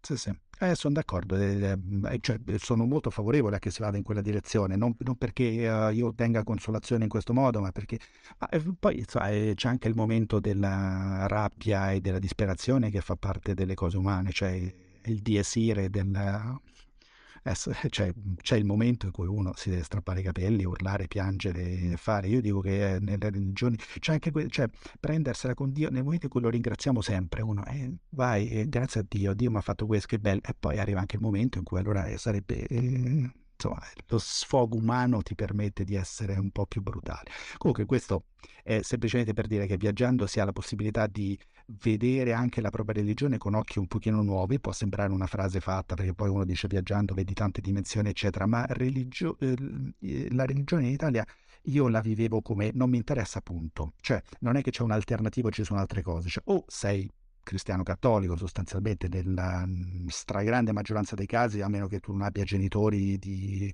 uh, culture, etnie o provenienze particolari, sostanzialmente siamo tutti cristiano cattolici teorici, poi la metà delle persone ti dicono non me ne importa niente e l'altra metà segue. Invece è così bello vedere questa diversità più totale che ci sono tante altre opportunità e tante altre realtà. No, non che no, non ho trovato la mia, eh, nessuna mi ha appassionato fino ad ora, però è bello andare a vedere e vedere gli occhi dei fedeli in cose così diverse eh, come ti rincorsa... Anche perché nel paradigma nostro, questa è un'esperienza che molti antropologi hanno fatto confrontandosi con, con altre civiltà, relativizzi e c'è anche una forma di rispetto maggiore no? verso queste cose che noi siamo, siamo, molto ormai in Europa un po' insomma come dire ah, sì vabbè questo è ancora religioso no? anche io sono ateo ma eh, voglio dire ho nel tempo proprio uh, nella dimensione del confronto culturale dello studio ho, ca- ho capito che in realtà queste cose non sono così da, da, scartare in maniera brutale e, e, anche con senso di superiorità come, come, avrei fatto prima, come un po' il nostro costume di certo. scusa, no? No, ma poi anche se veramente non ti appassionano, le vuoi, però per capire gli altri, se vuoi capire il mondo, vuoi viaggiare, vuoi vedere, non, non, puoi prescindere da ciò in cui credono gli altri. Io infatti ho scritto varie volte nei libri che scrivo su queste cose, cioè eh, se vuoi veramente metterti, devi vederlo con gli occhi degli altri e io ne, non sono stato completamente libero nel mio viaggio perché non sapendo dove andare, il mondo è grande, vado nei luoghi che siano sacri o importanti per gli altri perché la realtà dei fatti è quella, cioè non è che io posso sapere da solo dove devo andare, però se uno non si studia un po' di Islam e va in Arabia Saudita, non puoi capire perché tagliano la mano e il piede, non puoi capire perché non praticano la rianimazione in ospedale, non puoi capire perché abbandonano facilmente un bambino se nasce con un problema, cioè ah, ci sono poi dei risvolti eh, che detti così perché li riviviamo con gli occhi della Chiesa nostra, magari parecchio tempo fa, e uno si accorge che le società le comprendi solo se c'è quell'aspetto di so, religione, poi folklore, cioè c'è una differenza e, e cultura, cioè, c'è proprio un abisso, quasi tutto è religioso in tante società, anche perché oh, non dimentichiamoci che eh, alcune società sono proprio eh, teocrazia allo stato attuale, oh, cioè, mh, ci sono paesi in Africa dove sei in galera per stregoneria, cioè... Cioè, Hai letto Menti, Menti Tribali di Jonathan Knight? No, è un libro no, pazzesco, purtroppo non c'è più in italiano, l'aveva fatto codice, ho visto che fuori commercio c'è ancora l'edizione inglese che è, un, è in, in, inglese un best seller, in italiano non l'è mai stato, però te lo consiglio perché proprio parla, parla, di questo, è, è, super interessante. Volentieri, grazie. Perché, no, perché non... Eh, questo c'è anche nei, nei, libri consigliati poi nel, che trovate nella descrizione, e, ehm, perché non rianimano le persone la cultura islamica? Cioè, Volontà di, volontà di Dio, no, non puoi, perché ti opponi? Perché fai, noi dobbiamo firmare un foglio che dice non fate eh, la tal cosa, ma lì, a parte il personale medico, poi è tutto straniero, quindi eh, hanno bisogno, in Arabia Saudita, hanno bisogno di un training proprio per capire cosa si può e cosa non si può fare, cioè è veramente complesso, però questa cosa della volontà di Dio che io trovo molto ipocrita perché poi si, so, sostanzialmente è il padre che decide per i figli e la moglie, parliamoci chiaro, nel senso è... Eh, padre tu, tu, come fai? Calazione di Dio in questo caso. Esatto, dico come fai a essere, ehm, a non volere una cosa che Dio vuole per te? Ma, diciamo, parliamone, non necessariamente, cioè ci sono de- naturalmente delle imposizioni folli, ma non solo in quel mondo, eh, nel senso in quei paesi uno se l'aspetta, queste cose qua. Sappiamo di donne, a parte che girano sotto un sudario pur essendo vive tutti i giorni e vengono, ehm, eh, valgono la metà di un uomo nella testimonianza, non potevano guidare fino a un paio d'anni fa, eh, ma non è solo in quelle realtà, cioè eh, in Africa eh, queste donne che lavorano, gli uomini lì sbragati per terra, non far niente, cioè eh, ovunque. Trovate, ecco, per esempio in Arabia Saudita dice non potevano guidare, quello andava su tutti i giornali e va bene perché naturalmente fa scandalo ed è facile dirlo. Ma tu gira in Africa, trovami una macchina dove dentro ci sia un uomo e una donna dove guidi la donna. Cioè, eh, naturalmente è un, è un, sottolivello perché da un punto di vista teorico possono guidare entrambi, ma non la trovo. Ma questo vale anche in Italia. Io dico, la vera differenza non è tanto sul fatto che ovviamente se, se, la donna esce di casa da sola con la macchina guida nessuno ha problemi, ci mancherebbe che qualcuno dicesse qualcosa, ma se si è in macchina uomo e donna, ma quante volte guida la donna? È veramente raro, eh? Cioè, cominciate a farlo come esercizio dal finestrino della vostra macchina. Tu pensa che un mio amico che, che, non ha mai guidato in vita sua benché avesse, avesse la patente, adesso che ha una ragazza con cui viaggia, ha, ha cominciato a guidare lui. guida anche lei, però diciamo lui è passato da non guidare mai sotto nessuna circostanza a guidare almeno la... Guida solo all'est. Guarda, ci sono paesi in cui posso un po' giustificarlo perché siccome poi il guidatore passa i guai veri, eh, nel momento in cui succede qualcosa magari è meglio... Io dico... No, lo dico anche in Italia, però diciamo è passato da zero a guidare un po' beh, nel momento in cui comunque viaggia assieme a, a, alla donna, no? Invece... Vedi, che ce l'abbiamo sotto anche noi, non siamo così... Ehm superiori, mette per usare un termine brutto. Ma secondo me anche la donna vede male l'uomo che non guida. Cioè, è, nel senso, non necessariamente guida sempre, però ci si aspetta che almeno ogni tanto un uomo guidi.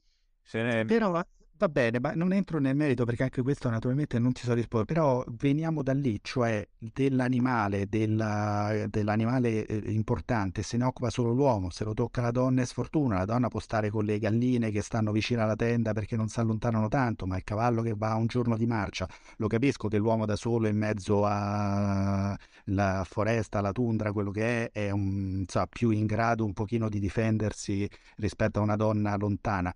Però di fatto quella, le renne solo l'uomo, la slitta solo l'uomo e la donna, il trattore lo guida solo l'uomo e la donna fa... Mm, cioè, veniamo da questo mondo, andando in questi paesi, se uno ha l'occhio critico di vedere dei paralleli, talvolta anche forzati certamente, ma che talvolta stanno un po' in piedi, uno vede da dove veniamo, cioè l'evoluzione, quello che... Scusa, ami l'animale, hai ucciso degli animali?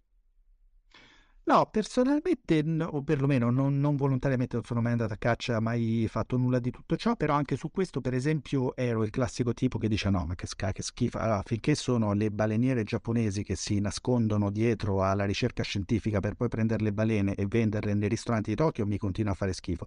Ma nel momento in cui sono eh, eh, gente che ci deve vivere, cioè è inutile andarli a giudicare. In Groenlandia hanno finalmente fatto la cosa che, eh, non so, 30 orsi bianchi all'anno tu li possa cacciare. Poi noi abbiamo l'immagine dell'orso scheletrico in mezzo al, al, all'iceberg e tutti urlano allo scandalo, ma come può la Danimarca permettere alla Groenlandia di farli cacciare? Signore, ma quelli ci vivono, a parte che fa parte della loro cultura, cioè è come noi a Pasqua che eh, mangiamo l'agnello, cioè se, se arrivasse un'altra cosa, quanta mucca avete mangiato quest'anno? Ma se arrivasse un indiano che vi dicesse ma quello è il mio Dio, cioè non, non se ne esce da Ma sai che te lo chiedevo perché magari può succedere che ti offrono di appunto di sgozzare l'agnello in senso di, di ospitalità o cose del genere, può essere un'esperienza interessante.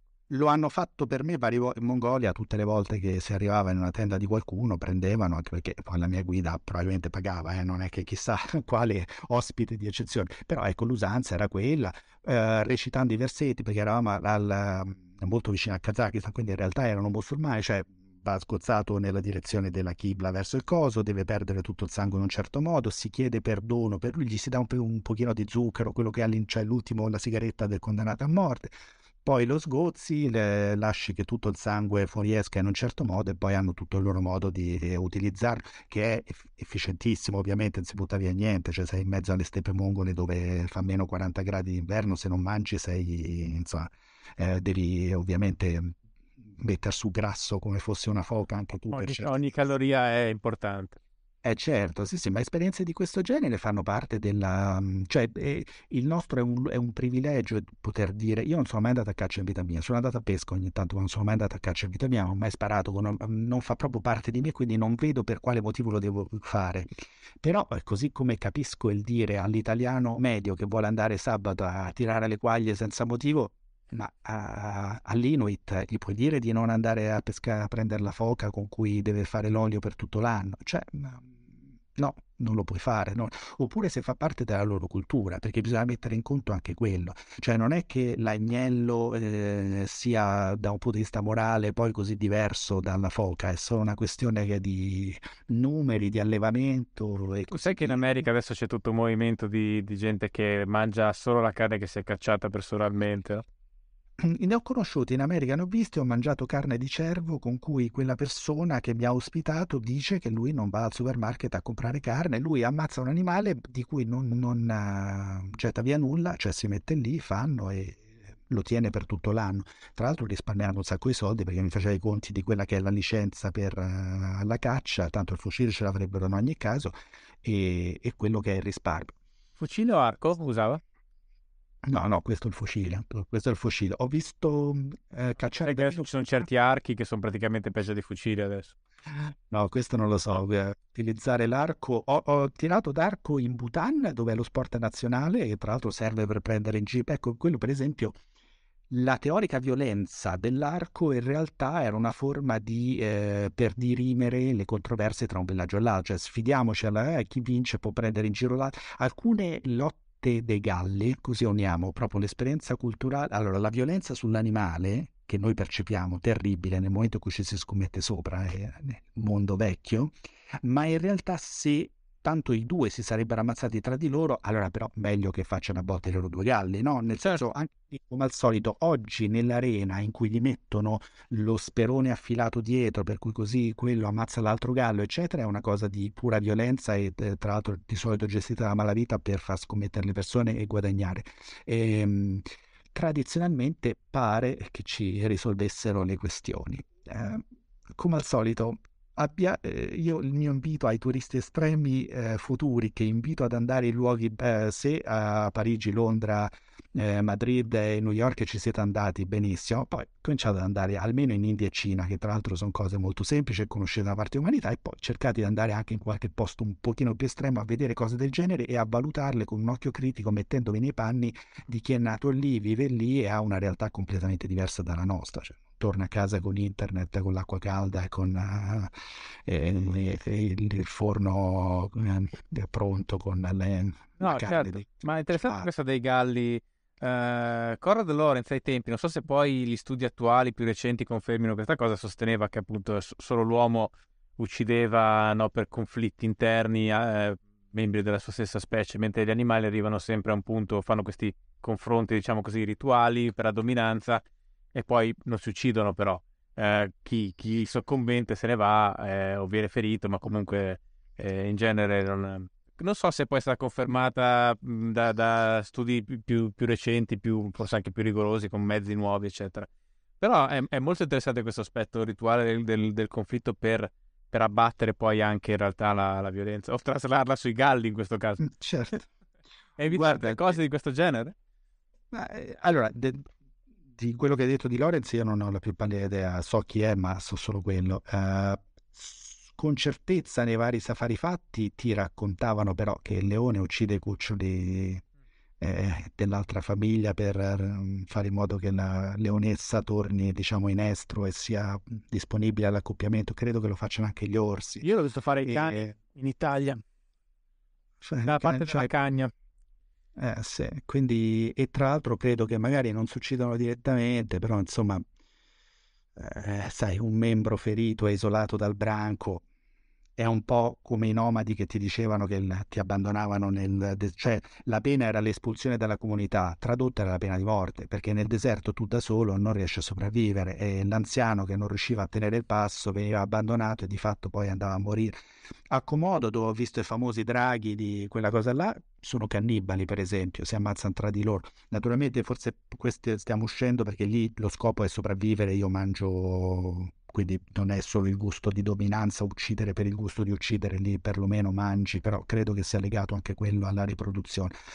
Sono, sono, argomenti che non conosco, dico semplicemente di essere sempre un po' attenti, cioè tutte queste eh, nostre battaglie culturali vanno bene per la stragrandissima maggioranza del mondo, ma stiamo attenti un pochino all'eccezione a non essere troppo faciloni, cioè a dire basta, da domani eh, abolita la pesca in ogni cioè tante persone vivono l'area di pesca nel mondo è il doppio di quella dell'agricoltura cioè, senza quello no, non funziona cioè non, sai, ci sono tante cose che non è che tremendo eh, hai, to- hai, toccato un tasto interessante perché è poi anche una questione di, di colonialismo culturale però è delicata perché ci sono alcune pratiche che tu nella tua prospettiva non sono pratiche, cioè nella prospettiva occidentale quantomeno non sono pratiche uh, diverse, sono proprio sbagliate, però al tempo stesso sono espressione di una cultura altra. E allora qui eh, c'è, c'è, quel conflitto, diciamo, fra, uh, fra, il nostro codice morale per benista occidentale e poi quella che è la realtà culturale altrui, no?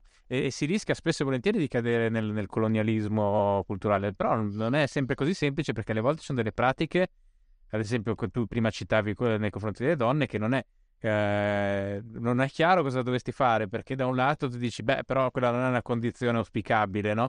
e quindi cosa devo fare? Devo imporre il mio canone a loro? Eh, potrebbe certo. anche essere giusto no, no, io non ho risposta su una cosa del genere mi sembra mi se... perché poi il rischio qual è? quello dell'omogeneità culturale eh, collettiva che va bene nel caso della violenza delle donne sarebbe anche positiva se ci fosse un'omogeneità culturale nella non violenza no?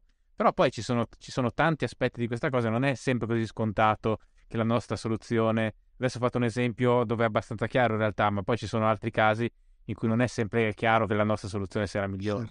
Sì, sì, sono completamente d'accordo con te, anch'io non ho una risposta al valuto per me.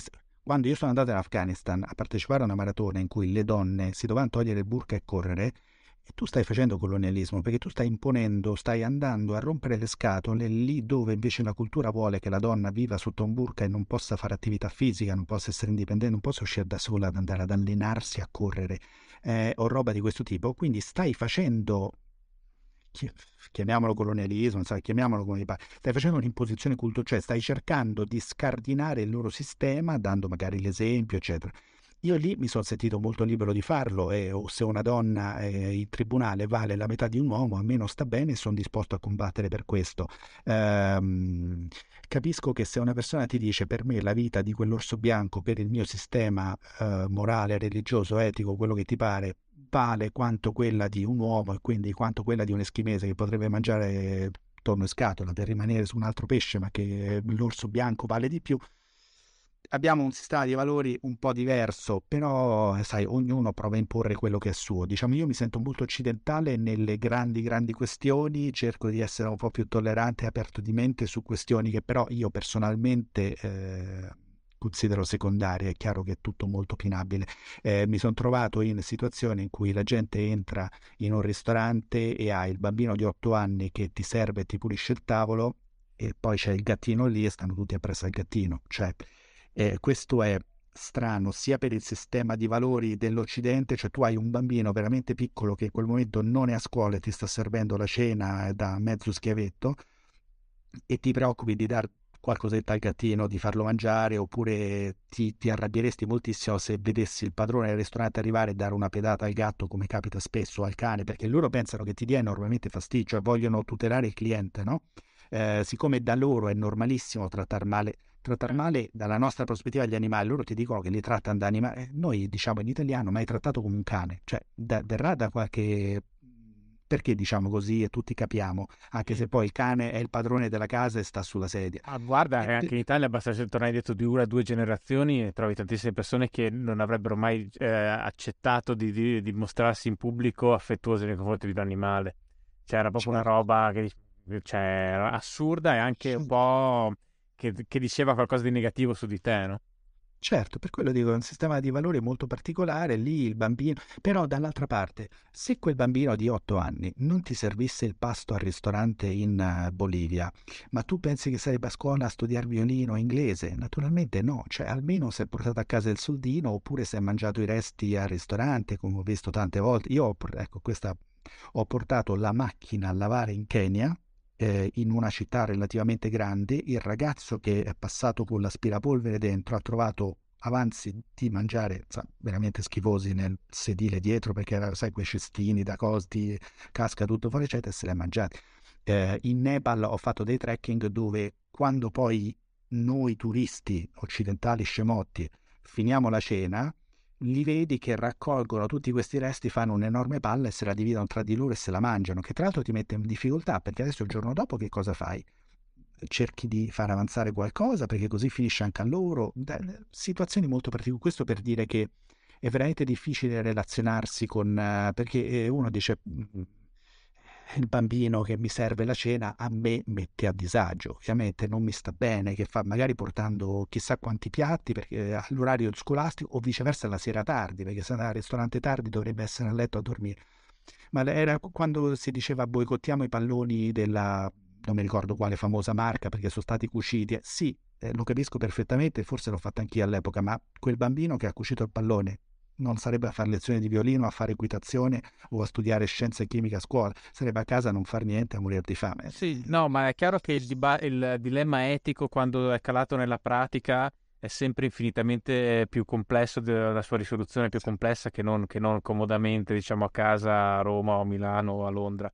Ma eh, questi, questi esempi che facevi mi fanno pensare anche all'impatto che il turismo in sé ha, no? Perché in determinate nazioni, che non sono poche, uh, effettivamente, ehm, cioè, la, la, differenza salariale o di potere economico del turista è, è tale, è tanta, che il suo effetto dis- distorsivo è praticamente inevitabile. Io penso, quando sono stato ad esempio a Cuba, eh, che è un paese talmente povero dove cioè, il potere d'acquisto di, di, un, di un turista medio è veramente infin- infin- cioè, non infinite, ma svariate volte più alto quello della, della borghesia locale, no? E quindi questo distorce, certo. distorce tutto, perché un medico guadagna 8 euro al, al mese e 80 euro al mese, se va bene, e quindi chiaramente puoi immaginare quanto certo. può valere quello che hai nel portafoglio tu.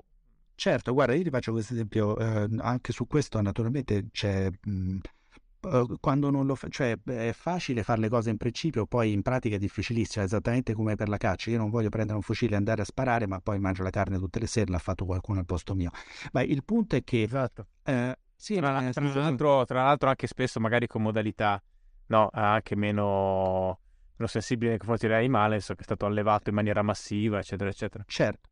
Per tornare al discorso del potere d'acquisto, il turista che arriva nel paese e dall'aeroporto prende taxi e gli rubano i 5 euro, ti, ti fregano i 5 euro, ti caricano i 5 euro e, e impazzisce per tutta la serata. Ma pensa a lui che vede che tu con 5 euro ti compri mezzo mondo e lui per guadagnare 5 euro ci mette una giornata intera di lavoro. Quanto dovrebbe essere arrabbiato? A nessuno piace farsi fregare. Una giornata.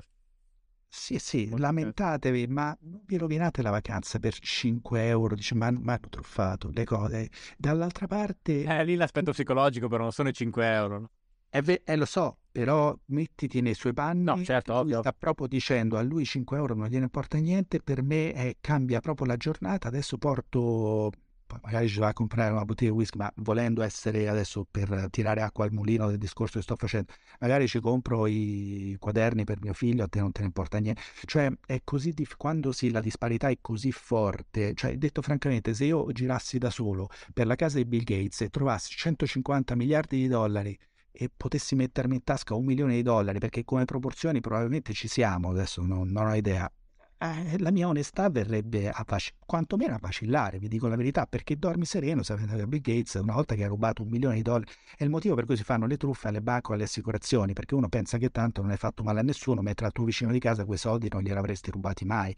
Eh, mh, mm, siamo, in, uh, siamo tutti uomini, abbiamo tutte queste difficoltà. A Cuba, però, dall'altra parte, ecco, hai fatto bene a tirarlo fuori, mi dà invece l'idea di superficialità del turista che torna e dice che bello, che... Ma, ma, ma, sei entrato nei negozi per vedere che hanno diritto a un certo tot di uova e di zucchero e basta, non possono comprare le altre cose e che veramente hanno le monete che tra l'altro forse adesso riuniscono, visto che tanto non hanno neanche turisti, con potere solo per non chiamarlo dollaro, ma di fatto stanno utilizzando il dollaro, fanno tutte queste cose qua. A Cuba che cosa hai visto? Sei semplicemente andato in quei soliti quattro posti a fare... Oh, fai anche se non è turismo estremo nel senso stretto del termine, perché andare a Cuba per un italiano è molto facile, andate un pochino eh, oltre. Un paese anche molto sicuro per il turista, proprio per, per, certo. per il suo status, diciamo, di, di superuomo. no, ma infatti il sistema, secondo me, è la, la prima cosa che io, la mia esperienza lì, cioè, è proprio un sistema totalmente disfunzionale per il cubano, molto comodo per il turista, eh, è chiaro. Certo. Certo, però ecco, questi sono gli occhi del turista che, allora, naturalmente se uno dice, io, io signore, io ho lavorato tutto l'anno duramente, ho risparmiato adesso queste due settimane, io vado al mare, voglio solo prendere il sole e guardare la televisione, ehm, come, come col gioco all'epoca, tutto sotto controllo, è esattamente quello che vuoi fare benissimo, nessuno ti può giudicare. Quando però volete fare i viaggiatori, i turisti un pochino più avventurosi, eccetera, mi raccomando, aspetto religioso, folklore, cultura, andate in in giro, guardate, siate critici di quella società perché non tornate semplicemente con quattro foto raccontando a tutti quanto è stato bello, perché c'è questo effetto del um, sono andato là, l'ho scelto da solo, era il posto che desideravo, che tutti ti dicono che hanno imparato qualcosa, che faccio, io sono l'unico scemo che torna a casa e dice che non ha imparato niente, che non si è divertito, che non ha fatto, cioè c'è mh, questa magnificazione dell'esperienza um, del viaggio che figurati se non ho io, ma che sia reale, cioè, cioè t- tornate a casa con un piccolo bagaglietto di cose che vi sono piaciute, che non vi sono piaciute, siate critici. Cioè il, l'idea mia del turismo estremo, cioè di andare oltre la comfort zone, come dicono tutti, senza arrivare ai miei livelli, cioè arrivare in Afghanistan sotto le bombe, fuori dalla comfort zone, ma può essere semplicemente una notte in tenda un albergo senza acqua per una no, piccole cose, insomma, non disagi eh, molto ridotti.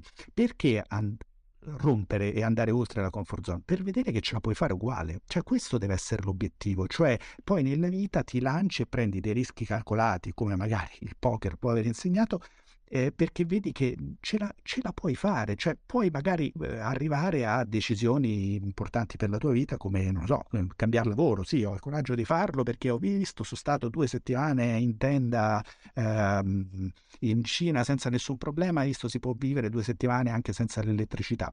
Cioè, de, non sto incentivando nessuno a fare nulla di esagerato, ma l'obiettivo dell'uscire dalla zona di, di comfort è questo, cioè mettersi un pochino alla prova nel piccolo per vedere che poi nelle le cose che contano nella vita, puoi prendere dei rischi calcolati e speriamo bene.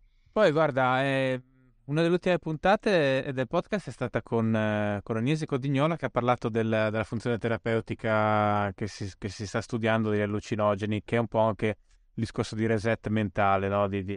E per certi versi il viaggio, eh, seppur in, in, maniera più blanda, uh, fa un po' questo effetto, nel senso che uscire da, dalla propria nazione, andare in un posto diverso, più diverso, più questo effetto è forte, e tornare, no? eh, relativizza molto anche la propria quotidianità, il proprio lavoro, no? Poi è un effetto che col tempo va azzerandosi, no? E diminuisce, o comunque diminuisce molto. Però eh, io ho, ho, sempre pensato che ha una, una, funzione relativizzante e anche un po' ti, ti fa ripensare, rimettere un po' le cose in prospettiva, no? Perché quando sei totalmente dentro, non solo mentalmente ma anche fisicamente, è una cosa difficile vederla da fuori, no? Il viaggio aiuta molto in questo. Certo, sono completamente d'accordo. Infatti nel viaggio bisognerebbe, deve, fare, deve essere lungo a sufficienza per darti questo effetto e forse non troppo lungo, non io che insomma diciamo lo facciamo, eh, perché poi invece ritorni alla normale, cioè la, la, domanda per quanto tempo devo osservare una cosa bella in viaggio, eh, sembra sciocca, ma è più a lungo possibile, no non è vero, cosa vuoi fare? Vuoi stare 20 giorni a guardare San Pietro, poi non, non lo guardi più come facciamo noi o Colosseo, eh, sono domande riguardo agli allucinogeni, poi con me figurati, nel senso io in, eh, non, non, lo consiglio a nessuno, non l'ho fatto neanche io, cioè la, la ayahuasca o come si chiama, però mi, mi ha fatto paura perché mi hanno detto che durava 6 ore in mezzo al bosco, in mezzo alla... Non, non sono voluto andare, ma è un'esperienza a cui punto molto, nel senso sono fortemente favorevole a, a, a esperienze di questo tipo per non parlare del fatto che da un punto di vista religioso la soma, il peyote, l'ayahuasca, eh, cioè tu, tante di quelle culture, la, eh, c'è una chiesa indiana che ha il diritto a, a utilizzarle in, eh, proprio durante le cerimonie religiose. Se sapete che tante chiese in America di fatto poi sono su base razziale etnica, è incredibile, ma è così. Quindi se sei in quella eh, indiana certificata e quindi hai frequentato un certo numero di volte, poi puoi fare quel tipo di esperienza. In Perù eh, quelle cose sono, fanno parte, peyote in Messico e, e cre- gli aborigeni australiani o roba del genere. Ne ho provate tante anche di droghe un po' diverse, cioè eh, il cat in Yemen o la noce di Betel, la eh, fumato un po' di roba. Eh, sono dei piccoli eccitanti che metti in bocca queste foglie che con della calce, succo di limone, quelle cose particolari.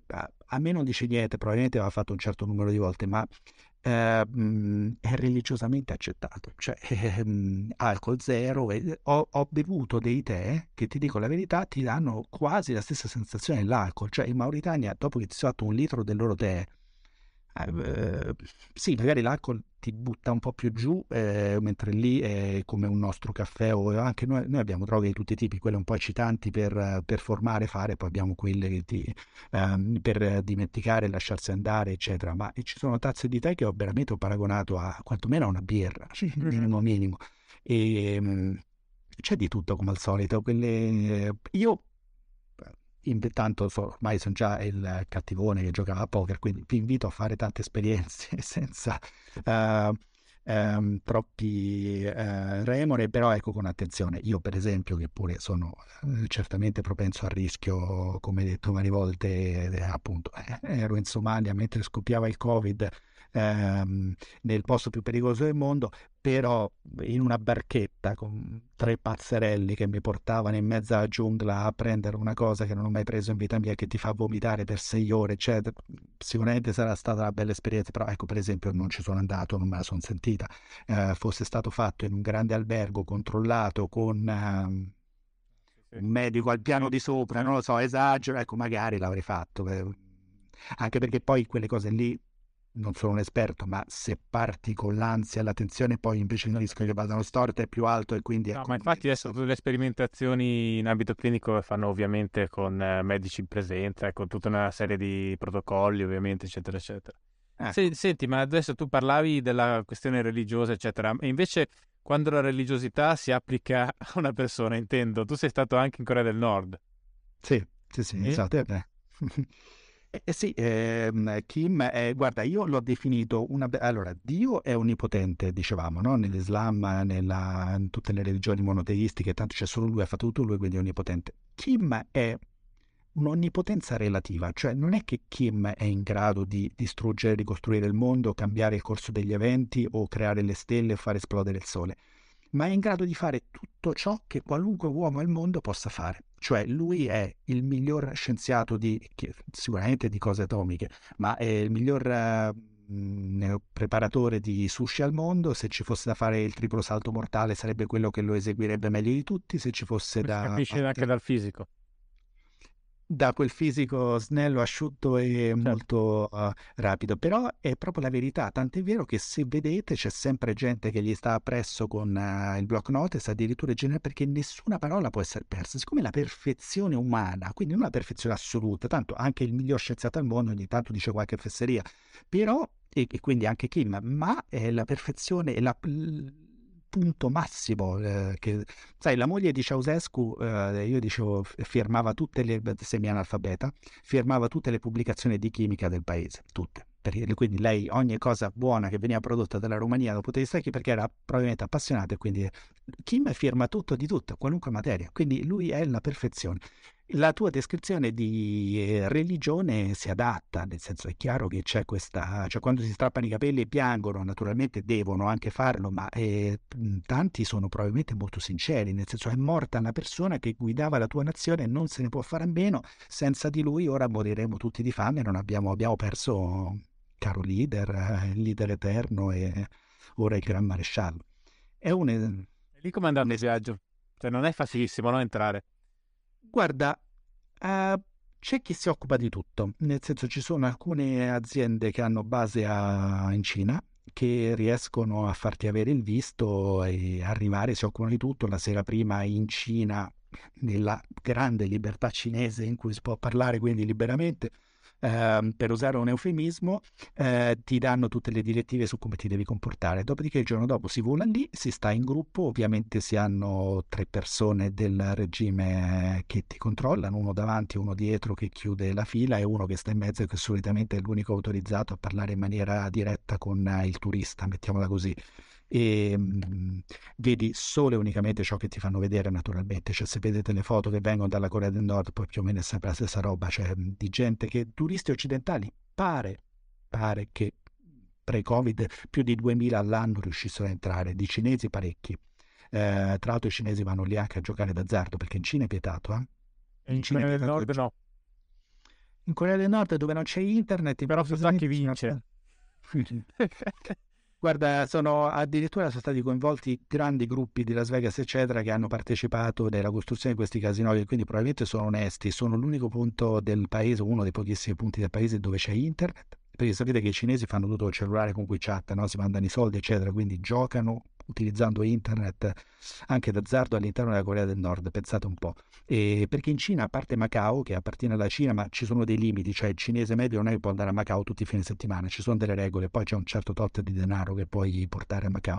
Ehm, invece vanno in Corea del Nord, dove tra l'altro, ecco, torniamo anche al discorso del potere economico, per un cinese come per te è tutto, cioè costa tutto niente, a parte che c'è niente da comprare, ma quel poco che per noi costa perché siamo occidentali all'interno di un gruppo, quindi fanno un prezzo da occidentali, ma il cinese che ha diritto ad andare lì da solo con meno restrizioni di quelle che hanno gli occidentali si dedica a tutti gli stravizi a basso costo in sostanza. E, ehm, è una nazione dove è una delle pochissime nazioni dove secondo me, io che invito sempre tutti ad andare ovunque, la questione morale è eh, da analizzare, cioè nel momento in cui tu vai eh, in Iran, anche se pensi che eh, Khamenei sia una disgrazia per questo mondo, eh, dei 1000 euro che vai a spendere, probabilmente una, solo una piccola porzione finisce direttamente al governo, paghi il visto e paghi un po' di tasse di quello che è, poi gran parte dell'economia iraniana è nelle mani della guida suprema, ma insomma sostanzialmente i soldi tuoi vengono eh, redistribuiti. In Corea del Nord i tuoi 1000 euro finiscono tutti in 1000 in mano a Kim, perché tanto lì, essendo un paese comunista, eh, insomma, chiamiamolo come vogliamo, in cui la circolazione del denaro è minimale, non ci sono veri beni, um, tutto quel denaro di valuta straniera pregiata viene incamerata dal dittatore e i servizi che ti vengono forniti sono da pseudo schiavi che sono cioè, un paese comunista che quindi garantisce il lavoro a tutti i cittadini, ma un lavoro finto che viene fatto, svolto e hanno come a Cuba hanno semplicemente dei bollini delle tese. Quando vedete i nordcoreani sono vestiti tutti uguali, non c'è una regola, ma semplicemente il governo ogni mese ti dà un certo tot di stoffa che fanno più o meno tutta dello stesso colore, quindi la gente se la cuce a casa e quello è il vestito. Cioè, non è che non, non c'è il negozio di abbigliamento, eh, sì, c'è il centro commerciale, ce ne sono pochissimi nelle grandi città a uso e consumo di cinesi e turisti. Eh, so, adesso sono comparsi i negozi che vendono il gelato per la strada, ma se no veri negozi non ce ne sono, cioè lo stipendio del coreano medio è nordcoreano ovviamente, 2, 3, 4 dollari al mese per comprare. Però poi magari quando è il compleanno di Kim Il-sung, eh, di uh, Kim Jong-un ricevi 6 lattine di birra, quando è il tuo compleanno ricevi il riso speciale. Sai? Però è come, come ti passa il controllo sociale? Perché ad esempio a me um, a Cuba c'è, c'è, questa povertà estrema, però non...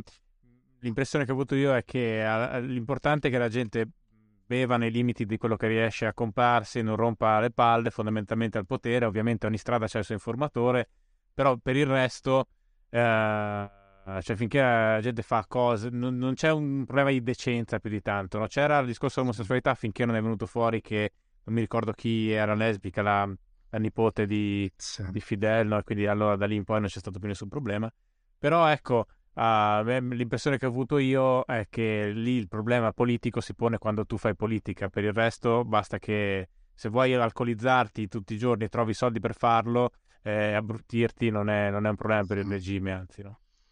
No, Corea del Nord però siamo ad altri livelli. Ti direi, anche questi non, non, sono argomenti su cui sono molto ferrato, ma ricordi del liceo potrei ovviamente sbagliare. Cioè, qui parliamo di una dittatura come Cuba e questo invece è proprio lo Stato totalitario alla Arendt. Cioè, non solo vogliono che tu faccia quello che è, ma devi anche crederci, partecipare ed essere indottrinato all'ultimo livello. Eh, io credo che da nordcoreano se ti ubriachi a casa tua e stai zitto non, forse non è un problema, ma di certo invece ci sono tantissimi limiti, cioè non è che puoi uscire per strada, nessuno avrà mai un tatuaggio, nessuno avrà un orecchino, nessuno ha un taglio di capelli. Quando ti dicono c'è l'obbligo di tagliarsi i capelli in quel modo, non è proprio vero, erano le immagini dal barbiere con i sei tagli mh, mm, più semplici per descrivere, però in una società in cui tutto è così omologato, se tu ti facessi i capelli verdi, anche se non c'è una legge che dice che è vietato, cioè con chi ce l'hai? È un atto di ribellione verso chi? Siccome qua tutto siamo noi, vuol dire che ce l'hai con noi, no? Questa è la sostanza. Cioè, mh, mm, eh, in Cina il tatuaggio... C'è... No, ce l'avevo con quell'altro. Eh, esatto, non, non c'è nessun altro. Tutto, esatto, è tutto volontà di Allah. Eh, esatto, è tutto uno, uno solo. E in Cina il tatuaggio lo puoi avere, ma non puoi mostrarlo in televisione, per esempio. Eh, in Giappone lo puoi avere. Si può vedere però nella vita normale? Cioè, nel senso, puoi avercelo sul braccio dove si vede? Dove? In Corea? Sì, no, no, in Cina, tu adesso dicevi della Cina, però non può andare in sì, lo, ma non puoi andare in televisione, per esempio, in Giappone lo puoi avere, ma non ti fanno entrare in tanti posti, hanno il diritto di rifiutarti l'ingresso. Cioè, questo sto facendo esempi con società molto omologate, molto omogenee, cioè il Giappone è la società più omogenea del mondo, anche loro nella democrazia, perché tu volendo puoi andare per strada a dire che il primo ministro secondo te è un cretino, lo puoi fare, però di fatto è, è un mondo proprio diverso che uno deve cercare di capire. Io per esempio nel mio piccolissimo con il Covid mi sembrava di essere in Giappone, perché ci si è stretti tutti di fronte al problema e pur essendo noi in un paese completamente libero, le critiche sono state molto poche inizialmente, che mm, eh, cioè, il mio è una, mm, è una mm, constatazione, cioè non sto sì, dicendo... Beh, all'inizio, all'inizio, almeno dai, c'è stato questo effetto, poi dopo un po' siamo tornati quelli di sempre che ci, ci, deve essere la contestazione anche, certo, se la casa va a fuoco non è quello il momento di litigare, sono d'accordo, ma qui adesso la casa va a fuoco da mesi, invece bisogna litigare, perché poi le soluzioni certo. migliori si trovano proprio litigando, litigano in guerra, eh, perché altrimenti non si va avanti. Cioè ma, non... Scusami, non ti sembra un tratto molto orientale questo di cui stai parlando tu? Cioè l'hai riscontrato sì. più in Oriente che... Sì, più un'ore... no, mi, mi, sono accorto per la prima volta l'Italia così litigiosa, casinara sul Covid, l'ho, ho sentito questa atmosfera come, co- come, se fosse una conferenza stampa del premier giapponese, cioè tutti i giornalisti là sono perfettamente liberi di dire quello che c'è, se tu ti alzi in piedi e dici, signor primo ministro, secondo me lei è un cretino, non ti succede niente, non è che domani vai in galera, però non si usa mai, cioè non, poi magari non ti invitano più alla conferenza stampa, hai più difficoltà, il, tu, il tuo mh, datore, di, il tuo editore, giornale, ti dice ma io non vorrei che lei lavorasse più per il nostro giornale, non sta bene e roba del genere. Cioè, E nella democrazia, ripeto, eh, cioè non, non, c'è un'imposizione, mentre in Corea del Nord è l'ultima frase che pronunci in vita tua, ovviamente, se dovessi fare una cosa a parte che non c'è la stampa, non c'è, non c'è niente. Eh, e anche in Cina sicuramente passeresti guai enormi, sono certo che insomma, sarebbe, eh, nessuno si permette di fare una cosa del genere. E, ehm, però ecco, anche queste sono esperienze, cioè accendete il televisore quando siete, per, per, perché ti rendi conto de, dalla Corea del Nord a quel livello di propagare, il Turkmenistan è solo l'unico altro eh, praticamente ai livelli della Corea del Nord, forse l'Eritrea ci si avvicina. Poi puoi vedere, la C- puoi vedere la Russia, invece in cui il giornalista si alza in piedi e dice ah, ah, ah, mm, Trump è un cretino, perché poi criticare l'Occidente invece lo puoi fare con tutti i giornalisti che ti applaudono. E mh, mm, per arrivare poi invece i paesi che noi conosciamo già i nostri non sono così la normalità, cioè questa libertà di parola, di parlare, eccetera, godiamocela, perché veramente non è la normalità, è proprio l'eccezione. Anche in paesi che percepiamo come relativamente liberi, quando vedete le mappe, dici il Pakistan è una democrazia eh, formalmente, però insomma non è proprio così, cioè in Bangladesh è una democrazia, ma poi alzarti in piedi e fare una cosa del genere. Eh, cioè, interessante. Se avete la possibilità di andare in paesi del genere, accendete sempre la televisione, magari comprate anche solo il giornale per guardare le immagini come foste un bambino. Tutto è interessante. dove è posizionato? La foto del politico è sempre bella. Da noi li prendono apposta con la bocca storta mentre mangiano il panino, mentre fanno gli shape. Cioè, tante cose sono interessanti. Eh sì, poi si vedono anche i toni. Io mi ricordo, guarda, ero a Parigi quando c'è stato l'attentato di Charlie Hebdo e accesi la televisione mm, eh, quella sera e c'è stato anche l'attentato allo stadio e c'erano dei talk show e c'era una, una severità, un silenzio, un, cioè sì, parlavano, però una compostezza drammatica, no? del tutto impensabile in Italia. Cioè, in Italia facesse una cosa del genere, un'ora dopo sarebbe stato, non so, Sgarbi TV che urla dicendo, eh, eh, o qualcun altro, capito? E si sarebbe creato il solito circo che si crea, però con toni ancora più, più da stracciarsi le vesti, no? E quello mi colpì molto perché era proprio una diversità culturale poi relativa, perché comunque insomma è m- molto minore di quelle che stai raccontando tu, però si, eh, si percepiva chiaramente proprio al, nel primo secondo. Senti, invece la Cina? La Cina a me piace molto, nel senso che, sai, la Cina, è, cioè, noi appunto eh, a scuola è solo cresce il latini, sembra che Cina e India non hanno mai combinato niente, no? Sempre noi eravamo i più grandi, i più furbi e i migliori. È una civiltà fenomenale, è una cosa meravigliosa. È chiaro che eh, siete in una dittatura uh, vera, molto più di quello che sembra. Cioè, arrivate in Cina, non funziona Google. Il mio problema, ah, ma Facebook, ma chi se ne importa di Facebook? Eh, però se mi togli Google, guarda che sono veramente in difficoltà. Cioè, non, gli altri motori di ricerca non funzionano, per me non sono più abituato ad utilizzarli. In Cina non riesci veramente a combinare niente, ti, ti trovi in fortissima difficoltà da quel punto di vista viaggiate più che potete in Cina perché rappresenta da sola un quinto, un sesto eh, dell'intera umanità e a breve ovviamente diventerà il paese da un punto di vista economico più forte del mondo, su quello non ci sono dubbi, non da un punto di vista militare per, for- per fortuna, insomma ecco quel, quel, sorpasso è estremamente lontano, cioè i rapporti tra Stati Uniti e Cina da un punto di vista militare sono eh, abissali, ma da un punto di vista economico insomma per volta stanno arrivando cercate di relazionarvi con più cinesi possibili perché è la prima volta nella storia del mondo in cui un'etnia, che gli Han rappresenta il 93% della popolazione cinese, sono più di un miliardo e stanno conquistando il mondo. Quindi noi prima ci facevamo problemi se noi ah, occidentali portiamo in posizione culturale in certi paesi, eccetera, ma eh, attenzione perché ci sta anche arrivando dall'altra parte, cioè l'India.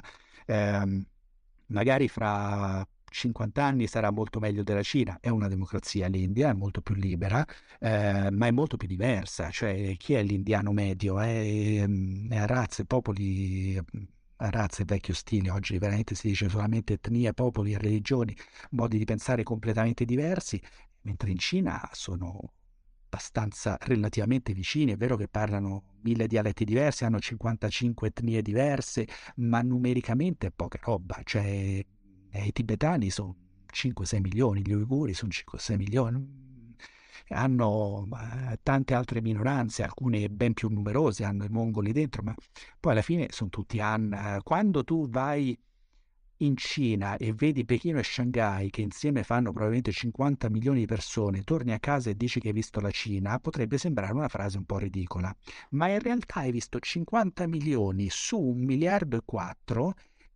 abbastanza omogenei, cioè è molto più ridicolo il cinese che viene in Europa, vede Londra e Parigi e ti dice che ha visto l'Europa, perché lì veramente hai visto poco, perché Londra e Parigi, anche se sono due città che messe assieme faranno, non so, 15-20 milioni di persone, non è?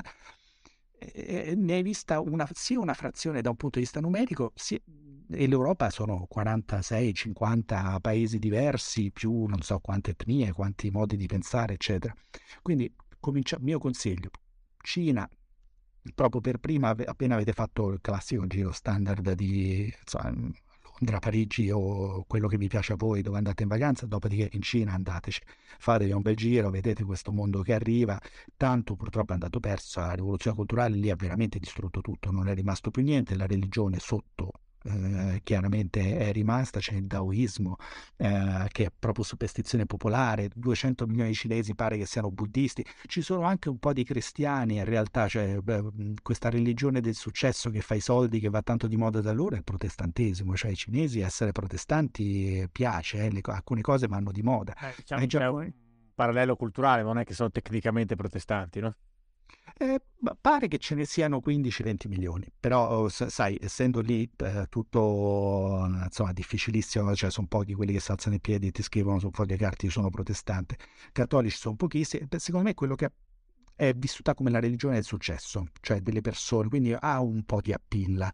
Eh, in Giappone si sposano in chiesa perché fa figo, c'è il vestito bianco o hanno il crocifisso, ma eh, sai anche quello, noi magari eh, c'hai un amico che aveva il portachiavi con il Dao, no? con eh, yin e yang, bianco e per te è solo un portachiavi divertente, per loro è un simbolo religioso tu vai in certi paesi e vedi che hanno questi crocifissi e dici scusa ma tu col crocifisso? No eh, fa moda. Per me il crocifisso è una cosa importante cioè vedi che poi come al solito basta guardarla da un'altra prospettiva cioè perché sì, sì vabbè, poi loro sono ossessionati no, dalle cose europee i marchi. Sì, sì è circa per un'altra cosa e, e parlavamo con della gente che lavora in Cina e dicevano eh, che ad esempio gran vini rimbottigliati, siccome loro non capiscono nulla di vino, però hanno una vaga idea delle etichette o dei nomi, no? infatti loro producono della roba terribile e poi gli mettono dei nomi per, per il mercato interno, dei nomi francesizzati o, certo. o un po' italianizzati, no? la classica che c'è tipo il, il sassicaia ritappato, è una cosa molto usata dai che ci mettono il tavernello, lo richiudono e lo portano alla, alla, alla, alla cena d'affari in Cina i cinesi contentissimi, capito? Certo, certo. Eh, beh, ma, eh, sì, loro hanno questa mania per i marchi di lui, e beh, sono il simbolo del successo, dell'avercela fatta, cioè tutta la tua autorità in famiglia viene poi dal fornire mezzi economici agli altri, quindi non dall'essere, eh, cioè, mentre per noi la cineseria è un po', insomma, una cosetta da poco conto, eccetera, però lì invece il, il marchio, sì, da, insomma, più iPhone che in Cina, non so, forse negli Stati Uniti ne comprano ancora di più, ma insomma in Cina è proprio lo status symbol vero come eh, da noi è stato il primo momento, fa veramente, beh, anche quello, cioè eh, io quando stavo con i nomadi la, la sella faceva il, uh, esattamente la stessa cosa dell'iPhone, cioè in alcuni paesi africani è solo la porta, magari la casa fa schifo ma la porta deve essere gigante, hanno speso tantissimo o il cancello, anche perché poi ha senso, la prima cosa che vedi, in alcune culture è il tetto, deve essere per forza quel... Te- Ora uno dirà, eh no, ma il tetto è utile, ti protegge dal sole. Sì, ma anche le finestre, anche... cioè, tante cose sono utili, ehm, come la sella o come probabilmente anche l'iPhone. Ognuno ha le sue di quello che è lo status. Quando ti dicono noi occidentali ossessionati dal denaro, io su questo sono contrario, perché naturalmente anche da noi è importante, ma da noi ci sono magari uno che fa l'insegnante di filosofia con uno stipendio medio-basso per quella che è e che però ha tutta la stima da parte della comunità o anche in America quello che fa il coach dei bambini a basket e guadagna poco. È nelle altre culture dove è tutto soldi e quando ti dicono no ma nel villaggio no ma anche nel villaggio è così. Cioè e tra l'avere una pagnotta e zero, da un punto di vista economico c'è la differenza di un euro che a noi fa ridere, ma c'è la differenza tra sopravvivere e morire, cioè tra l'avere quell'unica medicina e non averla. Quando escono tutti quegli articoli, da noi il divario economico è aumentato. Sì, sarà anche aumentato, nel senso che Bezos aveva 100.000 volte più soldi di me, ora ha un milione di volte di soldi più di me, ma io però da 10 sono passato a 11, cioè eh, certo. parlate, nel senso queste cose mhmm, catastrofiste, mhmm, la cultura del denaro, eccetera. Allora, ma sì, sai, io... quando c'è un surplus importante economico come quello che c'è in, uh, in Occidente, eh, ci sono diversi fenomeni che accadono. Uno è il rifiuto collettivo dell'opinione pubblica, della scienza, no? come una cosa spersonalizzante, eccetera, quando è quello su cui tu hai basato tutto e basi tuttora il tuo tenore di vita, la possibilità di mangiare quello che vuoi, di avere le case riscaldate, di muoverti in un certo modo, eccetera, eccetera. No? E l'altro è appunto questa eh, mitizzazione dei mo- modi di vita arcaici come se non conoscessero alcune co- componenti come quella appunto del, del, del, per il denaro, comunque per la ricchezza, che in realtà è una costante trasversale nella storia dell'uomo.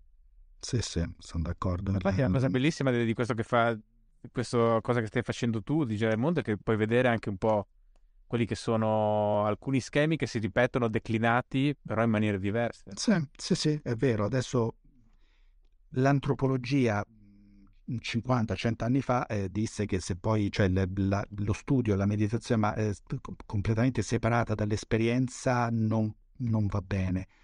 Io non sono a questo livello, cioè si può imparare tantissimo vedendo un documentario da casa, però eh, l'andare direttamente su un posto, nel posto, secondo me ti permette di non commettere errori di interpretazione, di limitare, di ridurre il numero di um, e le, l'interpretazione di quella che può essere. Cioè con un documentario da casa la nozione sicuramente è chiara, se hai una persona brava che te la descrive ti trasmette parecchio, però poi mm, cartello stradale fatto in quel modo, ah ma lo tocco con la mano, allora lo stoffa è questa, ah ma questo perché il sole, cioè non ci avevo pensato, devi essere lì sul posto e devi eh, morire di caldo dopo due ore e capire perché vivono in quel modo e fanno, cioè certo. di... magari fra dieci anni arriverà la realtà virtuale o cose del genere, potrai sollevare una piramide fantastico, purtroppo eh, sono in ritardo, eh, non, non so se faccio in tempo, però invece andare sul posto e fare questa piccolissima esperienza da antropologo da quattro soldi, insomma amatoriale, però se uno si mette là con i suoi libri, studiando, cercando di capire, eh, soprattutto se uno entra in contatto con interpreti, persone che ti spiegano e ti danno eh, modo. Il bello di questo turismo estremo vai in posti in cui ci sei praticamente solo tu. Quindi quell'unica persona ti, cioè, ti prendono abbastanza a cuore, ti vogliono spiegare, ti vogliono far vedere. Cioè il premio culturale, come dico io, davvero è alto. Quando vai eh, in Thailandia, se non hai una brava guida, alla quinta statua di Buddha, poi ti sembrano tutte uguali cioè o hai uno proprio bravo che ti comincia a spiegare la differenza nella posizione delle mani, perché sennò eh, naturalmente vale anche per chi viene da noi, cioè a Roma dopo la decima chiesa è bellissime, eh, grande gusto estetico, cioè, però se non hai uno che ti comincia a spiegare perché devi andare a vedere anche l'undicesima, perché è importante anche quella, agli occhi di uno che del cristianesimo non sa niente, non ha fede, non gliene importa niente, poco per volta si perde. Ma, ma, infatti c'è questa frase no, tipica che senti delle persone quando ti raccontano che sono state in una città e dicono ah ma Londra non mi è piaciuta, New York non mi è piaciuta o mi è piaciuta molto. In realtà quello che dovrebbero dire è uh, in larga parte le persone che ho conosciuto là mi sono piaciute per le, le esperienze che ho fatto grazie... Cioè avere comunque una persona che ti introduce in un posto, ti fa vedere determinate cose, lo cambia totalmente. Poi è chiaro che i posti hanno risorse diverse uh, che non, uh, cioè, fra, diverse fra di loro, e questo è chiaro. Però la maniera in cui ne facciamo esperienza è, è totalmente, cioè fa la differenza. È proprio così. E ti dirò di più, cioè se hai trovato la persona giusta è fantastico, meraviglioso, lo consigli sempre a tutti se ti hanno rubato il portafogli, no, non ci andà come se... Eh, beh, torniamo al poker, al result oriented, cioè va bene, l'esperienza personale è fondamentale, la persona che ti ha seguito, la tua esperienza personale, ma cerchiamo anche di essere obiettivi, cioè la Thailandia è bella anche se ti hanno rubato il portafogli solo a te, a tutti gli altri non l'hanno fatto. Eh, ci sono posti molto pericolosi dove a te è andato tutto bene, ma è inutile che li consigli agli altri, eh, cioè guarda anche i numeri. Ehm, eh, cerca di valutare quello che è. Secondo me il turista vero è quello che si prepara, studia, cerca di capire, quando è lì cerca di fare più esperienze possibili, entrare in contatto con più persone possibili, poi naturalmente mm, cioè, fare un campione statistico in un viaggio non, non, conoscerà mai un numero sufficiente di persone per farti un'idea di quello che è eh, il posto, però un po' di... Cioè, beh, io alle volte penso, sei in questi viaggi e senti la persona che domanda alla guida qual è la situazione politica qua eh, la guida ti risponde in 30 secondi e quello tornerà a casa e ti racconterà che la situazione politica in Messico è questa e questa. Fate l'esempio di voi che andate al Colosseo e chiedete alla guida qual è la situazione politica in Italia, tu magari voti Salvini, lui ti parla male di Di Maio e dice eh, la racconti, o viceversa, oppure ti sei formato un'opinione sul fatto che il PD fa schifo perché te l'ha detto la guida turistica al... Cioè, eh... Classico reagente giornalistico barra letterario, in questo caso è il tassista. Esatto, il tassista perfetto, perfetto. Lui sa sempre tu, che tra l'altro lui almeno ne sente tante, ma è chiaro che però sì, sì, sì, è vero. Il tassista ti dà subito l'idea, è vero, è vero, è una di quelle cartoline, come dicevamo, come la strada che dall'aeroporto ti porta, perché il tassista è, è chiaramente una persona che eh, ti, ti, mette a contatto con quella che è la realtà. Però ecco, se eh, per esempio viaggiate di più spendendo meno, andate in posti dove in questi alberghi ti, ti tiri la porta dietro e non conoscerai mai nessuno. La verità è quella. Ora è chiaro che stai bello comodo, tranquillo, ti fai gli affari tuoi, non, non hai quello che ti russa accanto, va bene.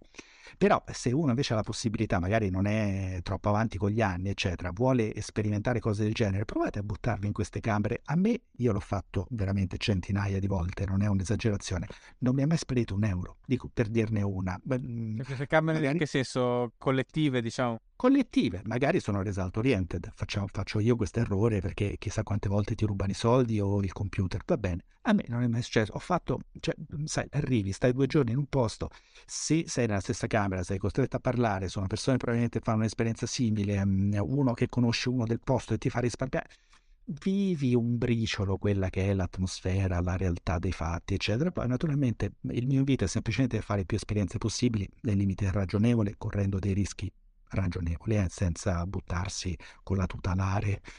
esatto. No, ma, no, oppure se ti vuoi buttare con la tutelare, cosa che io non, non, vieterei, sapere insomma che è una cosa estremamente uno dei comportamenti più rischiosi che certo, si assumere. Certo. Ah, ma eh, magari, sai, al decimo che ora, con tutto il rispetto vero, eh, studi di aerodinamica vengono fatti grazie alle disgrazie di questi qua che si buttano, cioè mh, si può sempre trovare l'aspetto diciamo, utile per la società volendo.